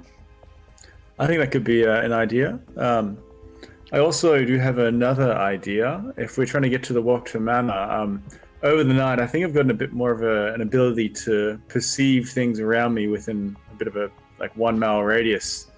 If we learn of the layout of this building, I might be able to get eyes and or ears in. If we want to Oh, yes. have another way of getting a bit more information Or before like we um, in. or something? Um, yeah, yeah, basically. Uh, what? Which one is it? It is um, clairvoyance. Nice. I have to sort of know the area, or I can just plonk it behind a wall. Is roughly it. All right. Well, we yeah we can um is it, it we could go for a tour of the the Wachter Manor. Yeah, I'd love a little walk around, and then we can find a, a window that's open or something, and I can probably place it through there. All right. Or we get someone we uh, who knows the the house, and um, they say, "Oh, if you go through that wall over there, then you'd find this room." Knowing where the boss sits would also be pretty hand- handy. Well, I could go in as a cockroach and get all the information for us. Oh, oh, all possibilities. Um, Right, shall, shall we then? All right. Do we need I a like do we that, need a role um, play having breakfast? No, no, no, no. I like that your Uh, default this is uh, has is to become a cockroach. Like that's three times now you've it- transformed, it's rather than roach- like, cockroach, cockroach. Roach Cat or bear or, or a- more goat. but like there's so many in between Uh, 50% options. more goat. Okay, fair. um, no, you don't need to roleplay breakfast. You enjoy a lovely hearty breakfast and then set out. Um, as you head into the the sort of the smaller town square outside the Blue Water Inn, Grinner uh, is still in the stocks, and you can see that there are a number of um, tomatoes at his like feet underneath him, where they've been thrown at him. There's red stains on the side of the stocks, um, and it looks like someone has actually thrown a cow pat or, or horse poo at him as well. You can see there's a brownish stain on his cheek. Um, he has a very dark, thunderous expression on his face, and as he sees you guys walk out, he gives you like this look. Looks to the right at the guard, looks at you, lo- looks at the right to the guard, then looks back at you again. I Uh, think it's Tiffler time would have brought leave him. some leftovers from breakfast. As you head on over with some food, Tithla, the No. Oh, sorry. As you walk up about uh, six foot away from Grinner with your Mhm. a few of the like maybe some of the bread roll, maybe a bit of bread, some um, maybe an, an Mhm. egg. Maybe you ask. Do you want to ask for an uncooked Something egg? S- You wanna ask for an uncooked egg from Danika? No, we don't want to. We don't want to waste. Oh, okay. That'd be wasteful. No, we want to get something sloppy, say some beans or something, something Okay. that's gonna we soak can say in. some beans. That's fine. That's Yeah. easy. yeah. Maybe there's a cold soup. There's like a gazpacho soup, a cold tomato Lovely. soup, and there's a little bit left at the bottom because it's not really to Tithla's taste. Absolutely. And And, then just- we hurl it at Grinner's face. Yeah, absolutely. don't you fuck it. And then as you throw it, he goes, oh, actually, that's quite nice. That's actually quite good. as he licks No, you're not meant to enjoy it. I What, what are you and lot? What are you lot throwing your soup at for me for? It's funny. I, I'm stuck in the fucking stocks, aren't I? Because I was trying to But get that's the guards. also funny. but I, when are they going to let me out? Have you asked anybody if I'm going to be let out today? We have a meal said maybe tomorrow. Who who fucks a mill? The corporal, don't ask. What, what would a bloody corporal know what I'm going to be released? What, that's not what a corporal's for. I say, what would you know about structure and military like businesses? You just get a withering glare, Tiffler. Quiet, you! And Tiddler backhands Grinner softly. Oh, shit. How hard do you backhand grenade? in softly. Okay. Enough that it like looks for other people, but doesn't actually do anything. What the? F- what are you doing? What are you playing at, Tiffer? Quiet! Other hand, back. I'm gonna punt you over that roof, Tiffer, when I'm out of these stocks. I dare you. Try it. Come at me. Other hand, same hand, back. At that point, Theo would go over and try to corral her away before she makes life so much worse for herself Can the you, oi, following day. oi, Theodore, can you keep your green fuck under control, please? She, I do not own the green fuck, but um, This I little would- green I would asshole. my Can you can you keep one Can I leash or reach an arm? Can Tiddler reach an arm? Yeah. One more, bang. I have to p- pick her up Just and just her up. carry her out, out of the Yeah. stockyard. I'm sorry, Gwyneth, we will come back to you. We um just cannot afford to have a um a criminal with us for our current Hang on, can't you, can't you bribe the guards or something to let me out? Uh, no, I'm very strapped for cash. That's Do the you lot have of you any? then. As a lot of you then walk away. Greta's like, "Well, you fuckers!" And then the guy goes, "Silence!" hits him in the Ti- side. Tif- Tiffler, Harder. um, I, Yep. I'm happy adding to this if you like. Oh my god. I don't know what that could even remotely possibly mean, but yes. So I'm going to um, Oh no. use minor illusion, just a minor illusion. A really hairy dude not wearing pants, just in front of, just looking the other way. So it's just like butt cheeks, just in front of his head while he's stuck in there like this. Oh, what? The, what is this? Why am I looking at someone's fucking asshole? What? Who's doing this? I can't Can look I away. pick up- My head's stuck. Tiddler picks up some mud and then reaches through to come Oh. out with a butt wood to smash it on his face. Come on, guys. Uh, p- p- picked her up, carry- carrying her back away. You've been picked up. no, it's pretty funny. I'm gonna say you quickly wriggle out of Theodore's grasp, run over, and like slowly drip some mud through the illusion of the butt cheeks. Grinner goes, "Oh, that's disgusting." As you then I picked up again and dragged off. I win. and with that, the five of you then head off. Um, you hear the sounds of like some swearing coming from behind you uh, before Gr- a Grinner is told to shut up, and he's hitting the side again. Oh, fucking hell, mate. It's really is not conducive to a, a prosperous relation. Oh, fine, that's my ribs. Oh. As he's hit again. You've Um, got 12 others. Shut up. That's what you think. Oh, uh, as you as you begin making your way back towards the Wachter Manor, you can see that the guard from last night has changed.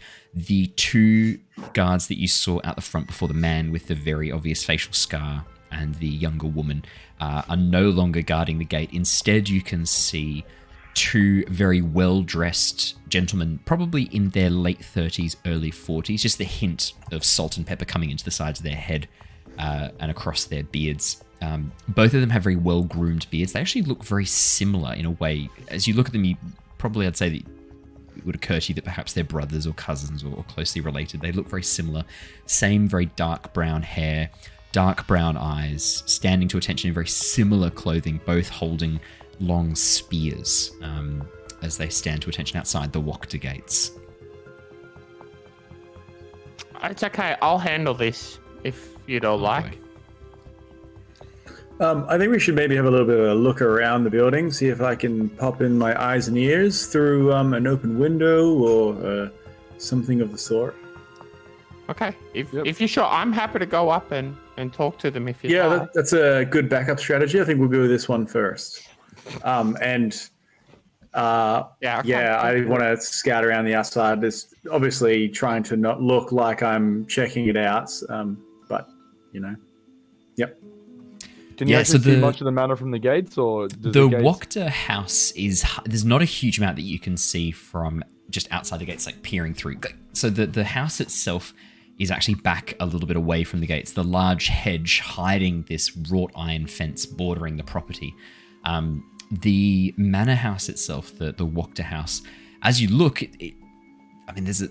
It doesn't look like it's in the best repair. I mean, it looks like this very old grand house that has been tarnished by time. A slouching roof hangs heavy over the furrowed gables. The walls, which are covered in moss, lichen, and ivy, sag under the weight of the vegetation. And as you study the very sullen looking house, you can actually hear the sounds of faint creaking uh, as either the walls or the roof itself are actually buckling under the weight of time. The house just seems. There's this sense of almost, I'd say, melancholy as you look up at this house. This sense of age and melancholy.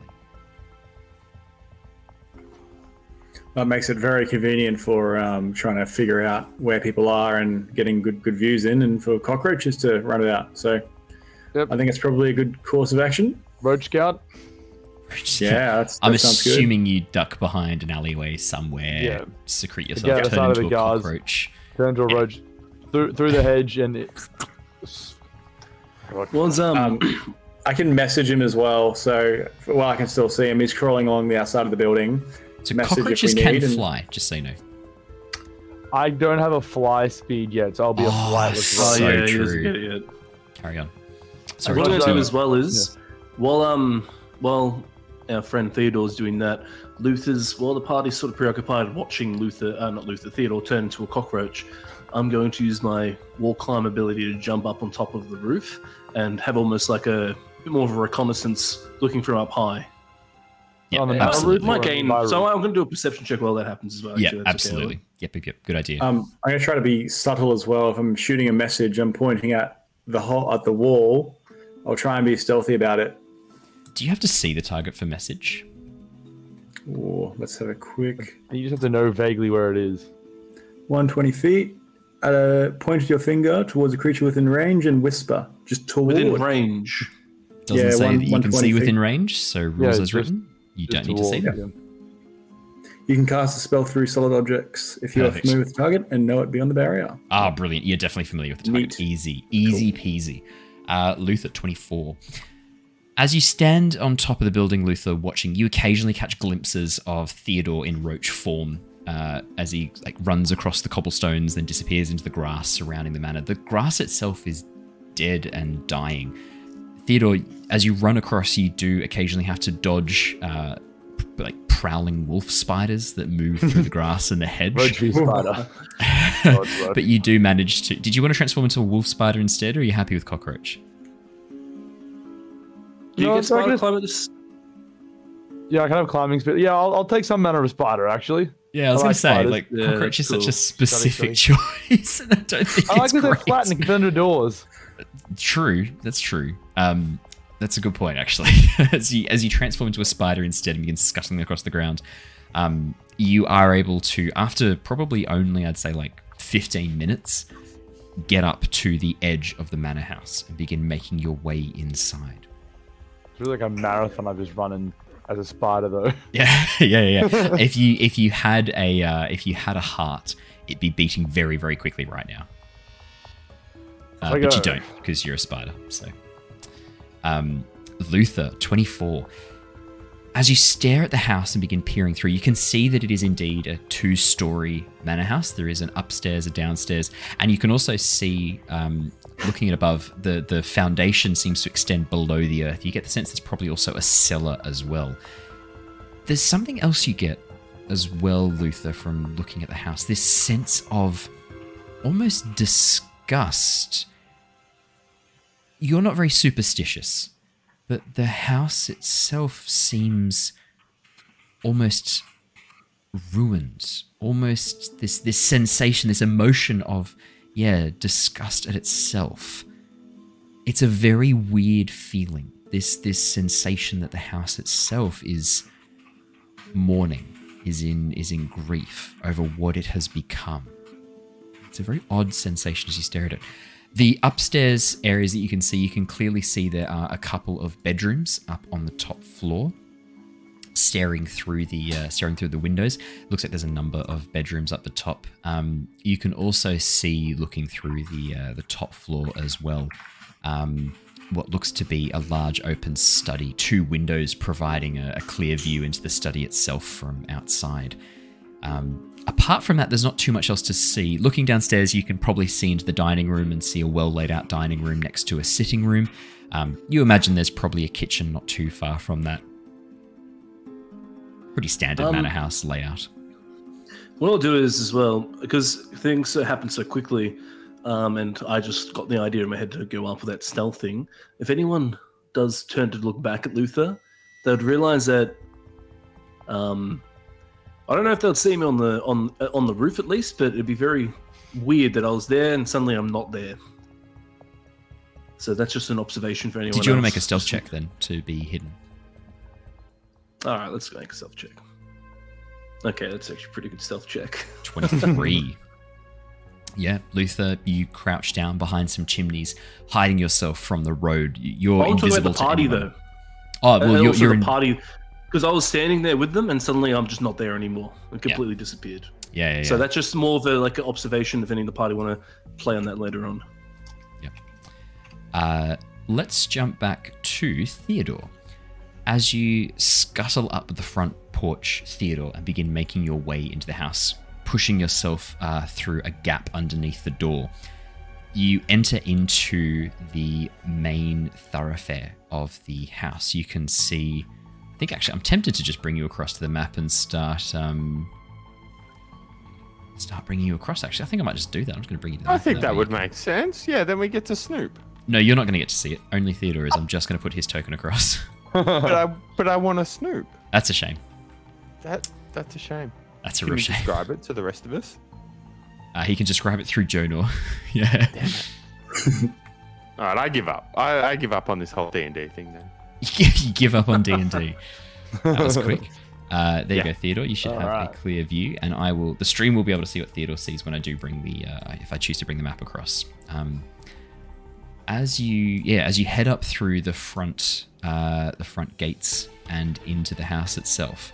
Well, that was perfectly timed uh, musical kickover. Um, you can see that the front door itself and the and the open um, open section on the other side uh, is very narrow, very small. Um, two closets fr- uh, actually flank that front door, and you can see that they seem to contain clothes, shoes, uh, other items of. Actually, I might I might shrink you That way you can kind of move around a little bit. How's that? Yeah, brilliant. Tell I'll bring the I'll bring the map across. So these things down the south eh, wall here are the closets. Yeah, the closets, and as you peek into them, you can see there's just small goods and things like that. Nothing of, of too much interest to you. Yep. Um, alright. As you head back out into the main area and push through underneath out of this front entryway, you can see a wooden staircase leading up to a balcony above. At the foot of the stairs is a landing with three large stained glass doors set in wooden frames. Uh, looking over towards your left as you stare into this main room, I might actually start deleting some of these lights because they don't need to be. Doesn't mean to this many doors. Um, uh, as you look over towards your right, you can see what appears to be probably the kitchen area. Um, looking through, you can hear the sounds of something cooking on the stove, bustling coming from the kitchen inside as someone prepares a, a meal. Um, sound of a Yep. crackling fire on the other side as well. The door to your left, you hear no sounds coming from it at all. All right. Uh, well, that's. I'll, I'll peek my head into that one first. There should As be a you- sharp on the other one. as you peek through in your spider form and begin moving through to your very small perspective, it seems like a massive dining table, a huge ornate dining table stretching the length of the room as far as your eight eyes can see.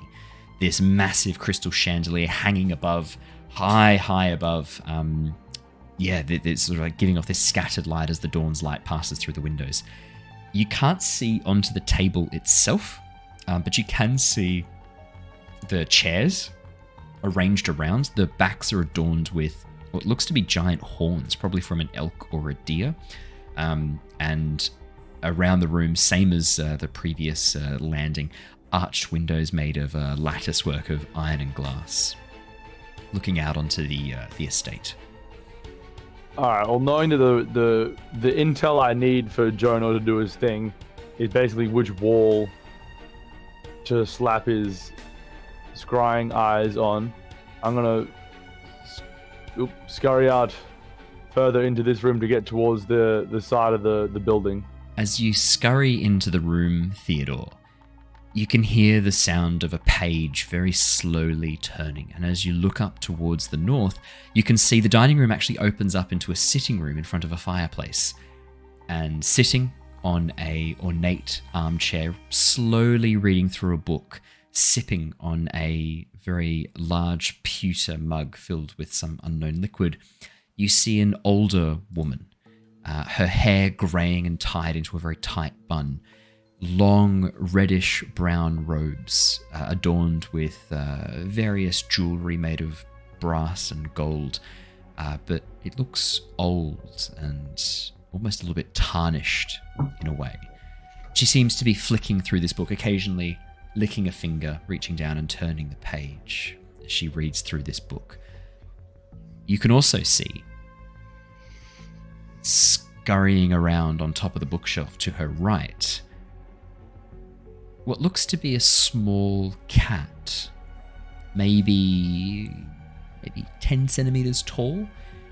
Wait that wouldn't be about right. Be like 20 centimeters tall from like foot to shoulder. Um very like reddish uh umber sort of fur and it, you can see that it is currently playing with what looks to be a mouse the mouse is terrified. You can hear this very frantic squeaking as the cat occasionally smashes against with its paws, picking it up, dropping it, generally being a bit of an asshole like most cats are with uh, small creatures.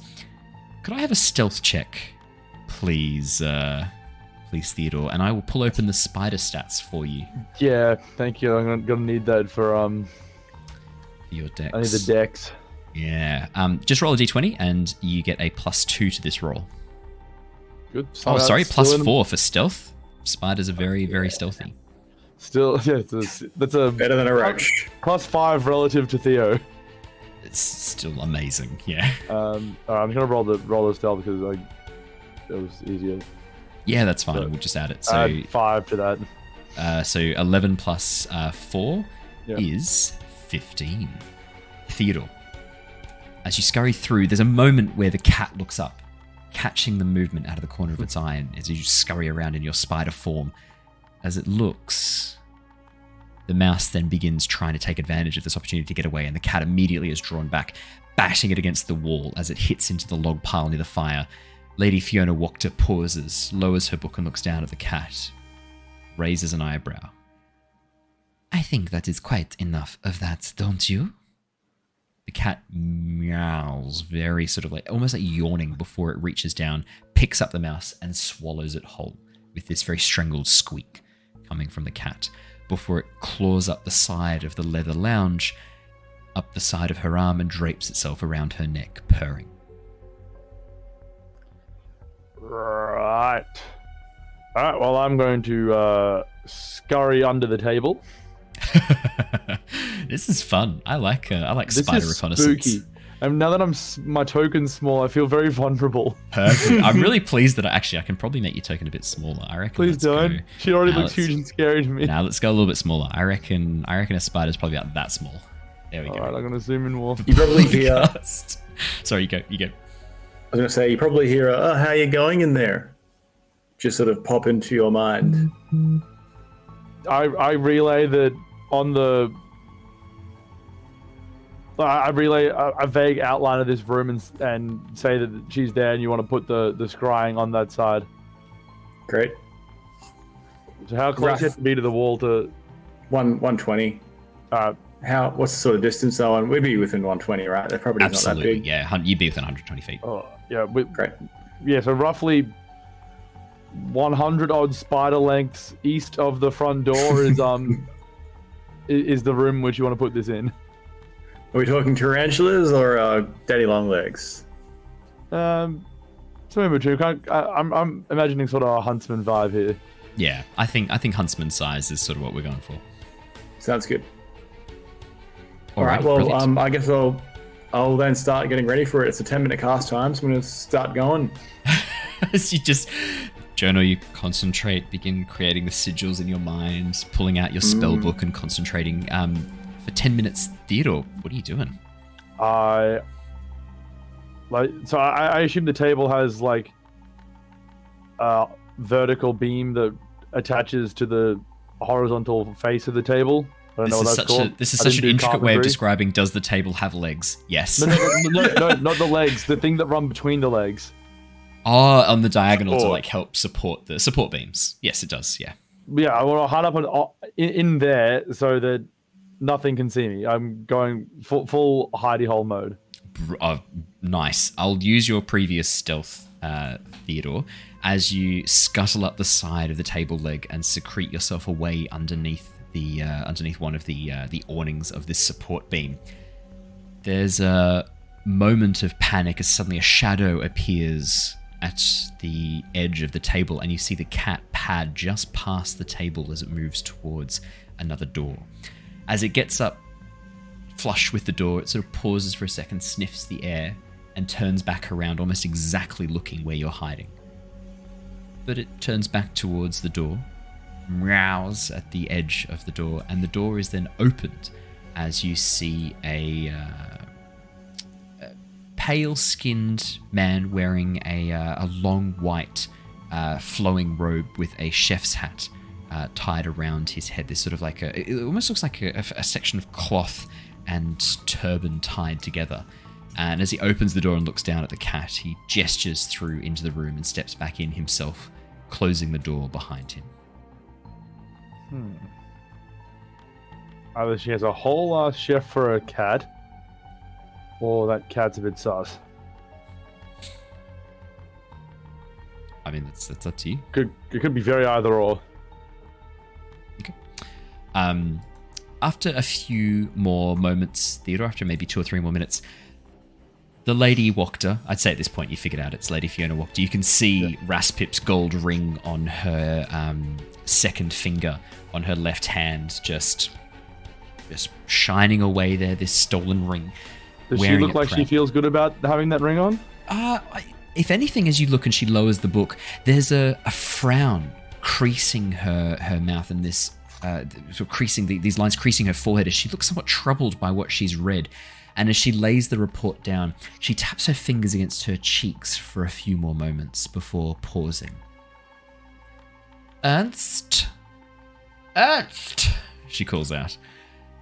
You see hear the you hear and feel the vibrations of someone walking, and then the door to the uh, the area beyond opens once again, and you see the man stepping out as he walks towards. He bows very low. Ah, yes, my lady. What is it you require of me? The travelers who came to town. Have gathered much intel on them yet? Are they potential allies?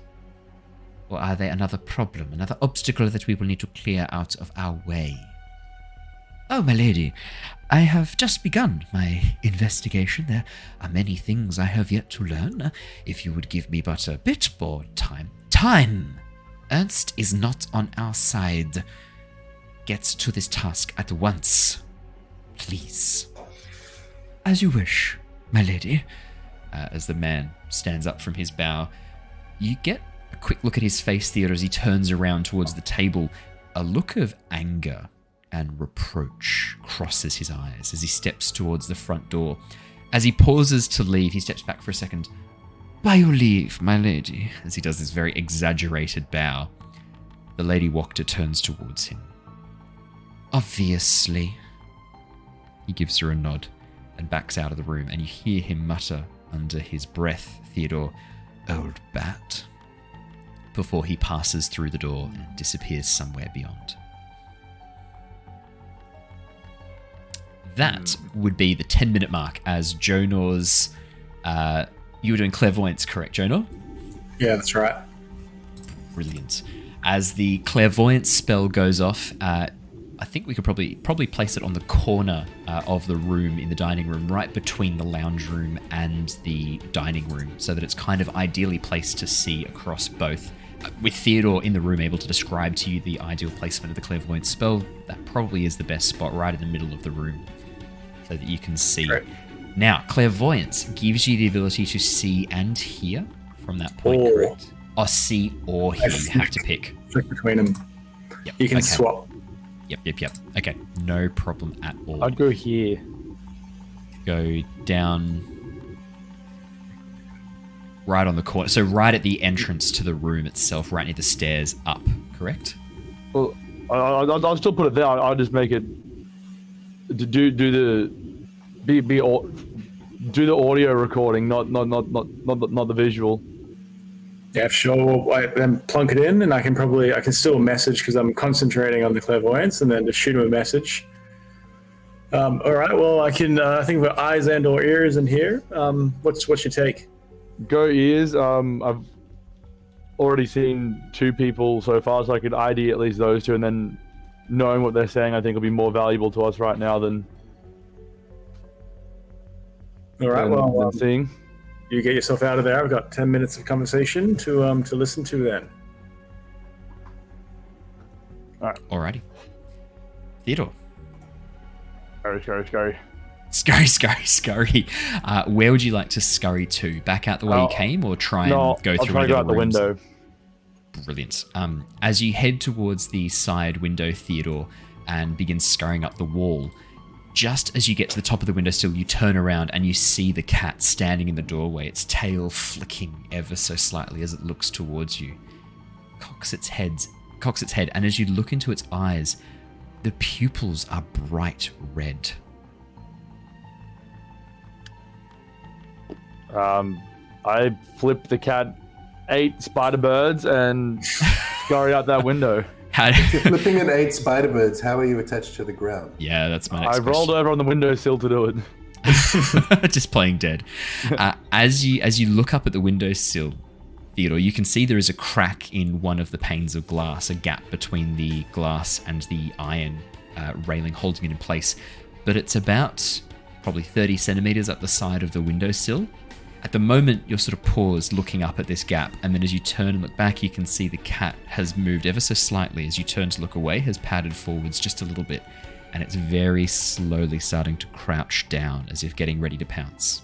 I scurry as fast as I fucking can up to that ground. Could you please make me a dexterity saving throw, please? As you go to scurry, the cat pounces, and right as it reaches the top of its jump, you watch Theodore as its form shifts and changes. the fur suddenly melding into this scale like red skin, leathery wings jutting out from its back as its face twists and shifts into this much more almost like draconic, demonic looking face. Its front paws turning into tiny hands as it reaches out and tries to grab you as you try and scurry out the window. All right, Uh, well, yeah, so- add, add four to these, and I have it. I have advantage. The spider gives you a plus two to dexterity Oh, saving two- Okay, throws. well, I still plus two, but I do have advantage. Because I get advantage on dex throws So that I, 16. on effects that I can see. Brilliant. Uh, so three for the first one. Luckily, it's actually going to be a 14 plus two, takes you up to 16. Theodore, you just get out the window crack as the cat now turned into something a bit more demonic looking reaches forward its tiny hands grabbing at your your very small spider form you just get out the crack in the windowsill and drop down onto the garden bed below the sound of this like coming from inside the house and scratching at the pane of glass um, alerts the lady Fiona, and you hear the sound of her dropping the book and moving over towards the windowsill. Uh, these like loud stomping thumps as she moves through the space. What is it? What did you see? Uh, and Theodore, you begin scurrying. Uh, Jonor, you hear all of this as you listen through the clairvoyance. Uh, there's a brief pause as the scrabbling continues for a few seconds. The lady Fiona Wachter begins looking around. You hear the sound of her sort of clicking her tongue. I don't think there is anything there. I cannot see anything. What is it you saw? There's a brief moment of quiet. She has a bit of a look around.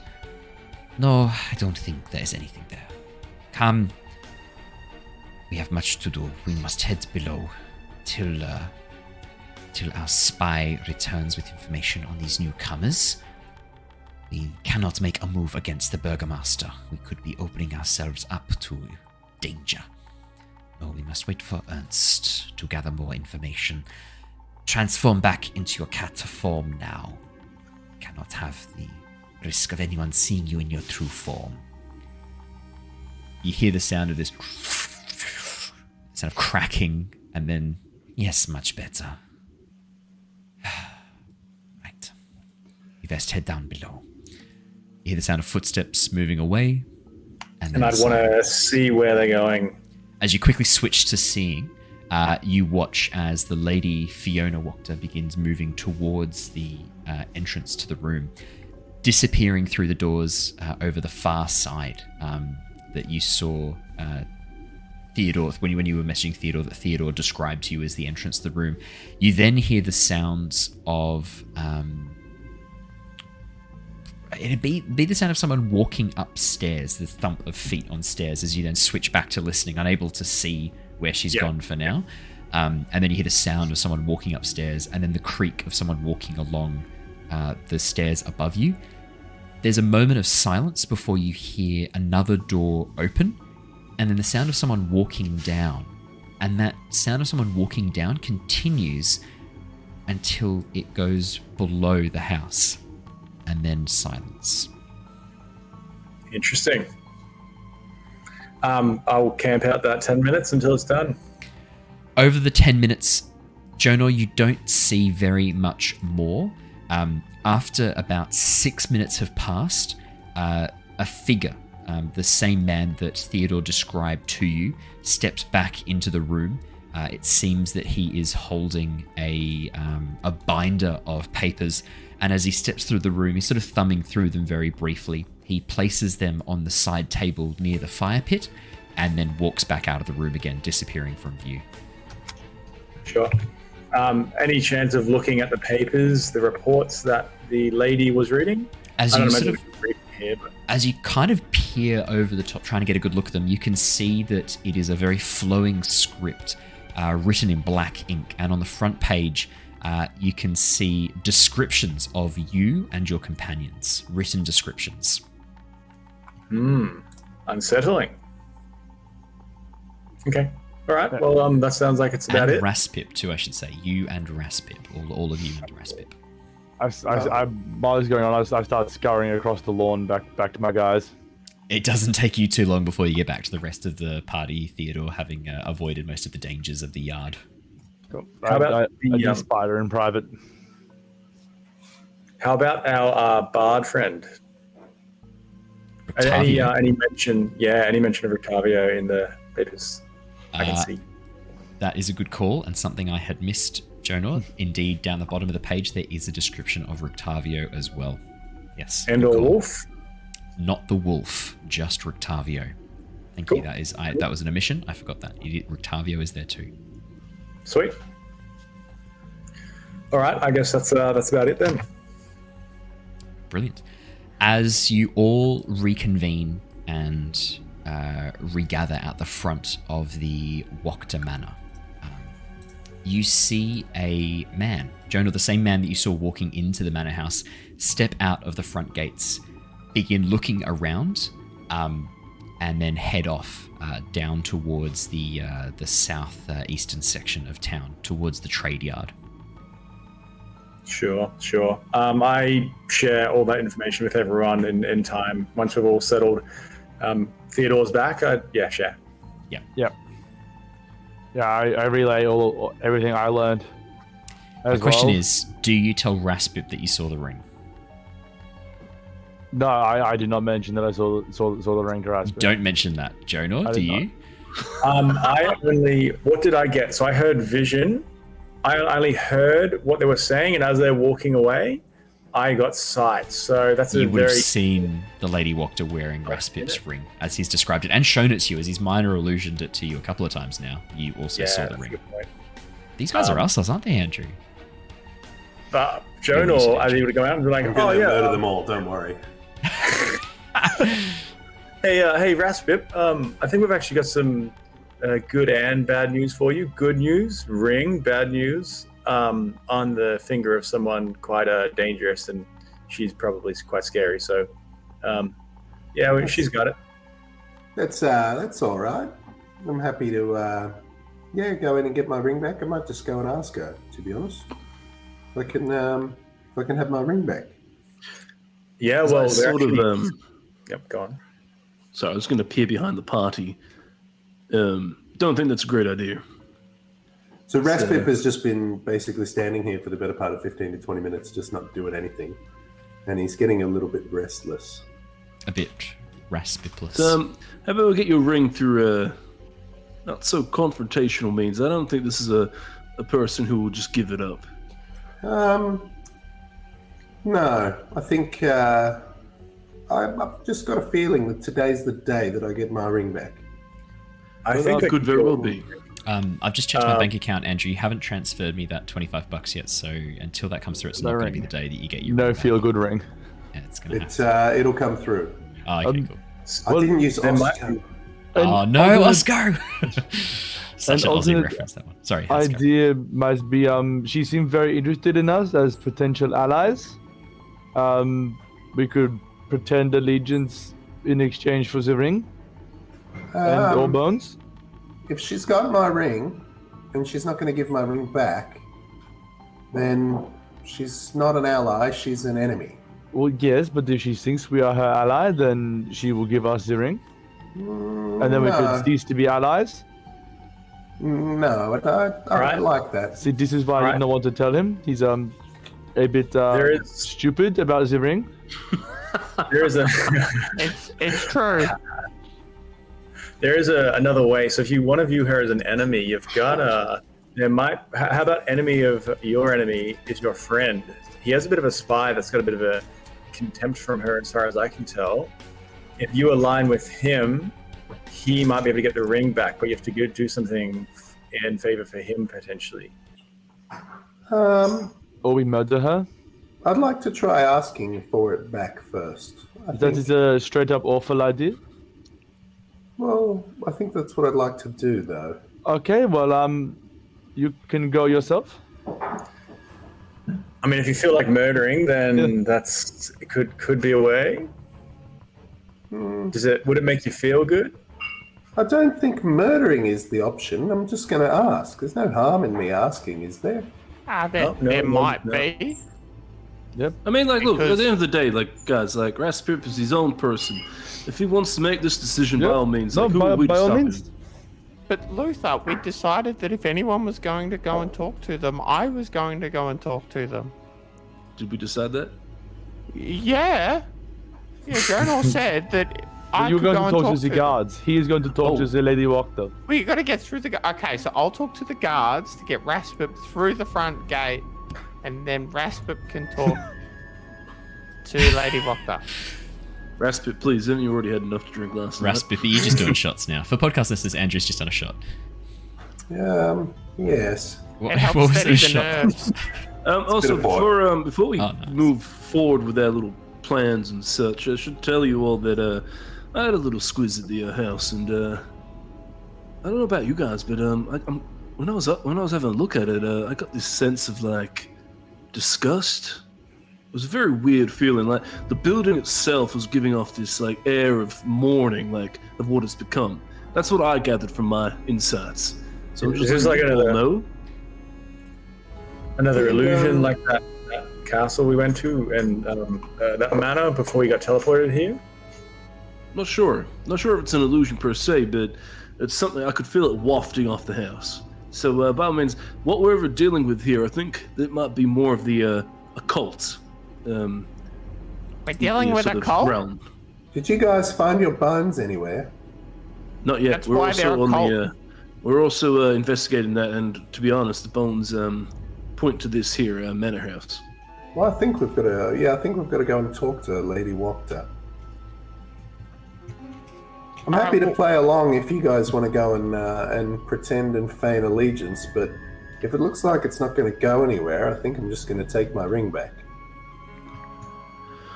Whew. By all means, or if you would like to go ask her first up, go for it. I'm gonna let's, start- um, Raspip's going to walk up to the front door. I'm gonna start- Uh, he's going to cast disguise self. Do we Okay. leave? Are we gonna go? What do you disguise yourself as, Raspip? Uh, the guy who just left. Oh, okay. Oh, okay, that's juicy. Alrighty. So, could you give me first off a perception check to see how well you got a looko at this guy? I would have described him as well, if that helps at Seven. all. It, it does a little bit. It does make the DC slightly easier. Well, I'll Raspip. put, oh, so what I'll do is I'll put this minor illusion. I'll put this disguise self on. Yep. Um, is this what he looked like? What's what's different about it? Um, yeah, well, he got a you know more of a white flowing coat. Um, you know, change that a little bit more. Nose was a bit lower. Eyes a bit bigger. he had ears, two of them. I'm just going to make those little changes that are there. His mouth was horizontal too, rather than vertical. You will need to adjust that on the uh, on the illusion. Ah, That's there an you go. easy, That is an easy mistake. That's an easy mistake to make. Um, with feedback from Jonor, would you like to roll again? Sure. Basically, getting advantage. A help action. I'm sure it'll be much, much better this time around. I reckon it's going to Oh, be like absolutely. a 16 or a 17. I'm feeling There we go. 14. It is much better. It's doubled. 14. It has doubled. it's true. It has doubled. As you as you transform and take on the guise of this character before, you did hear uh, both Jonor and Theodore refer to his name as Ernst. Um, as you take on his appearance and then walk around, the two guards immediately um, stand to attention and then open the gates for you. And as you head on up the driveway towards the manor house and get to the front door, you try the door handle and it is locked.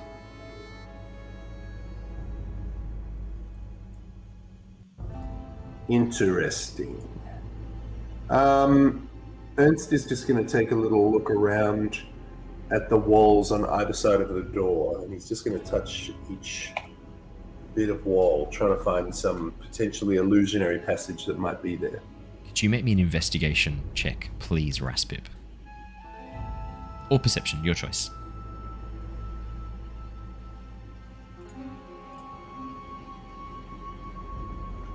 Thirteen. 13. As you begin moving around the walls, pressing your hands against the walls, the stone trying to find a hidden passageway or some illusion, you encounter no illusionary magic. Um, after a minute or so, one of the guards at the gate begins walking up behind the pathway and stands to attention and coughs a little bit. Sir? Um, I appear to have lost something, and I'm not quite sure where I've lost it. Can you help me? Sir, your voice. What? I'm sorry. I um, I was drinking something before, and I've burnt my mouth just a little bit since leaving. I had a tea just around the corner. Um, but I'm trying to find. I left some like salve here that I can put on the inside of my mouth. I'm trying to find it. If you can please help me, uh, help me find it. That'd be great. Uh, we we don't have keys to the, the front door, sir, and the, and the yourself, the lady walked and her two sons are trusted with the front door keys. Uh, I think Sorry, I sir. might have. Uh, I think I may have left it at the pub. Give me a minute. I will be back. Of course, sir. Gives you a nod. I am going to walk back to the rest of the party. Okay. And Do you know when you Well- knock? the door's locked. the door's locked, and there's too many people around to be able to make this work. How did you guys get in? I got a magic eye. I, I've And never been in.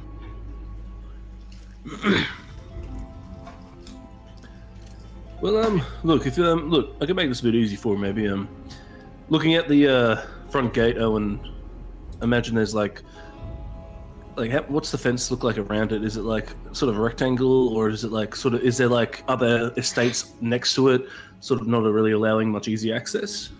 There are indeed other houses on either side, other estates. None as grand as the Wachter house, none as large. They're much smaller estates. But you can see there is a side road that leads back around behind the estate. And as you have a bit of a peek down, you can see that it actually leads all the way almost to the wall where a number of other small houses and manor houses are positioned around.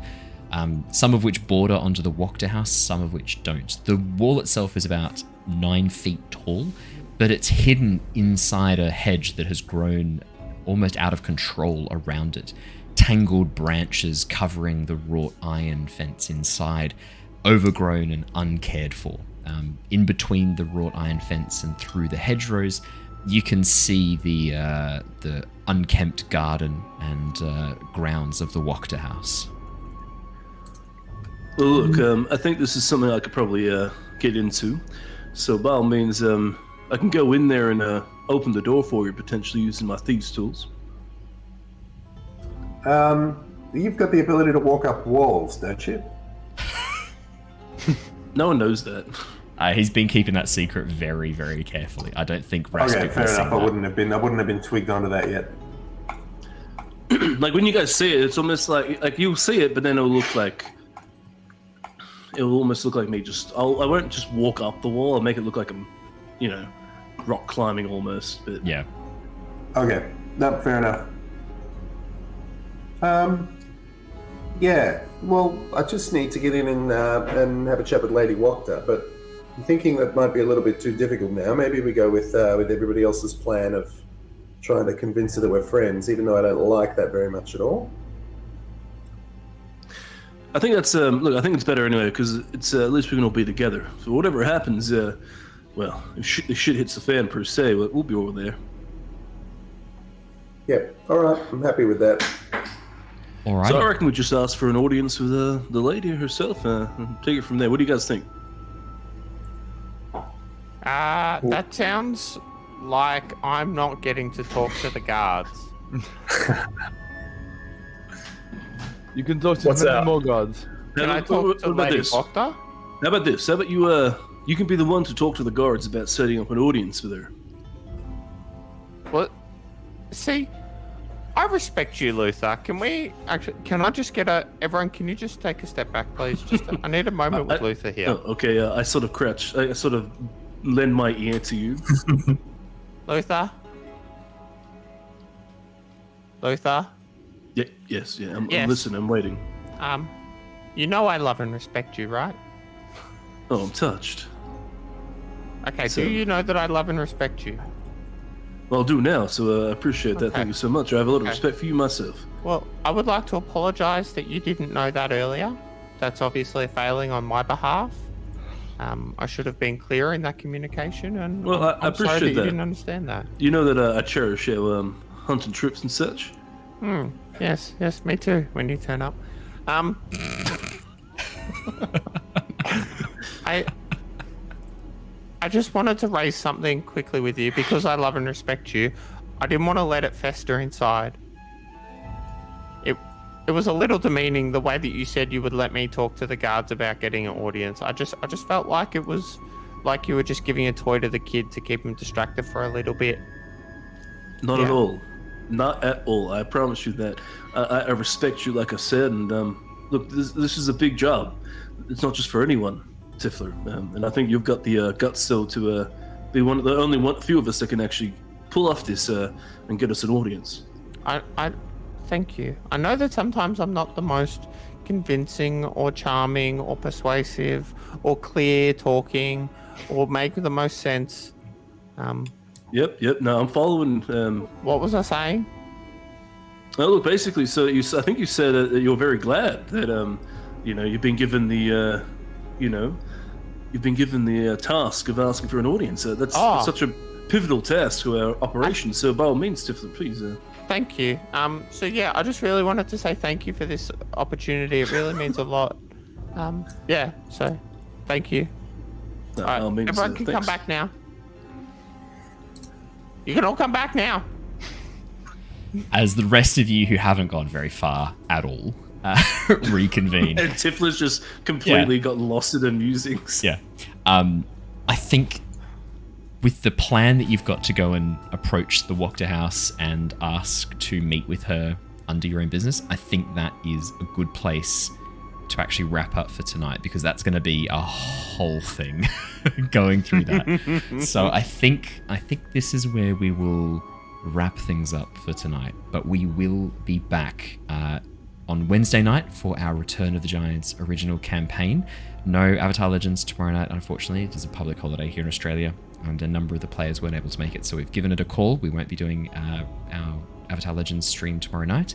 Um, and we probably will be doing our second last grounded stream this Saturday before Tears of the Kingdom comes out. I will be streaming the entire game with much gusto. Um, but from all of us here tonight, thank you so much for joining us. We really appreciate you guys coming to see us live. If you're watching us live on Twitch, if you're watching the episode on YouTube or on the podcast platform of your choice, thank you so much. Please hit that subscribe button, thumbs up, or like, or stars, whatever equivalent there is. Please hit it. We it really helps us out. And uh, if you are on the YouTubes, please leave a comment again. They they seem to appease the YouTube algorithm. It is a fickle mistress and quite a brutal warlock patron. It asks much and gives not much in return.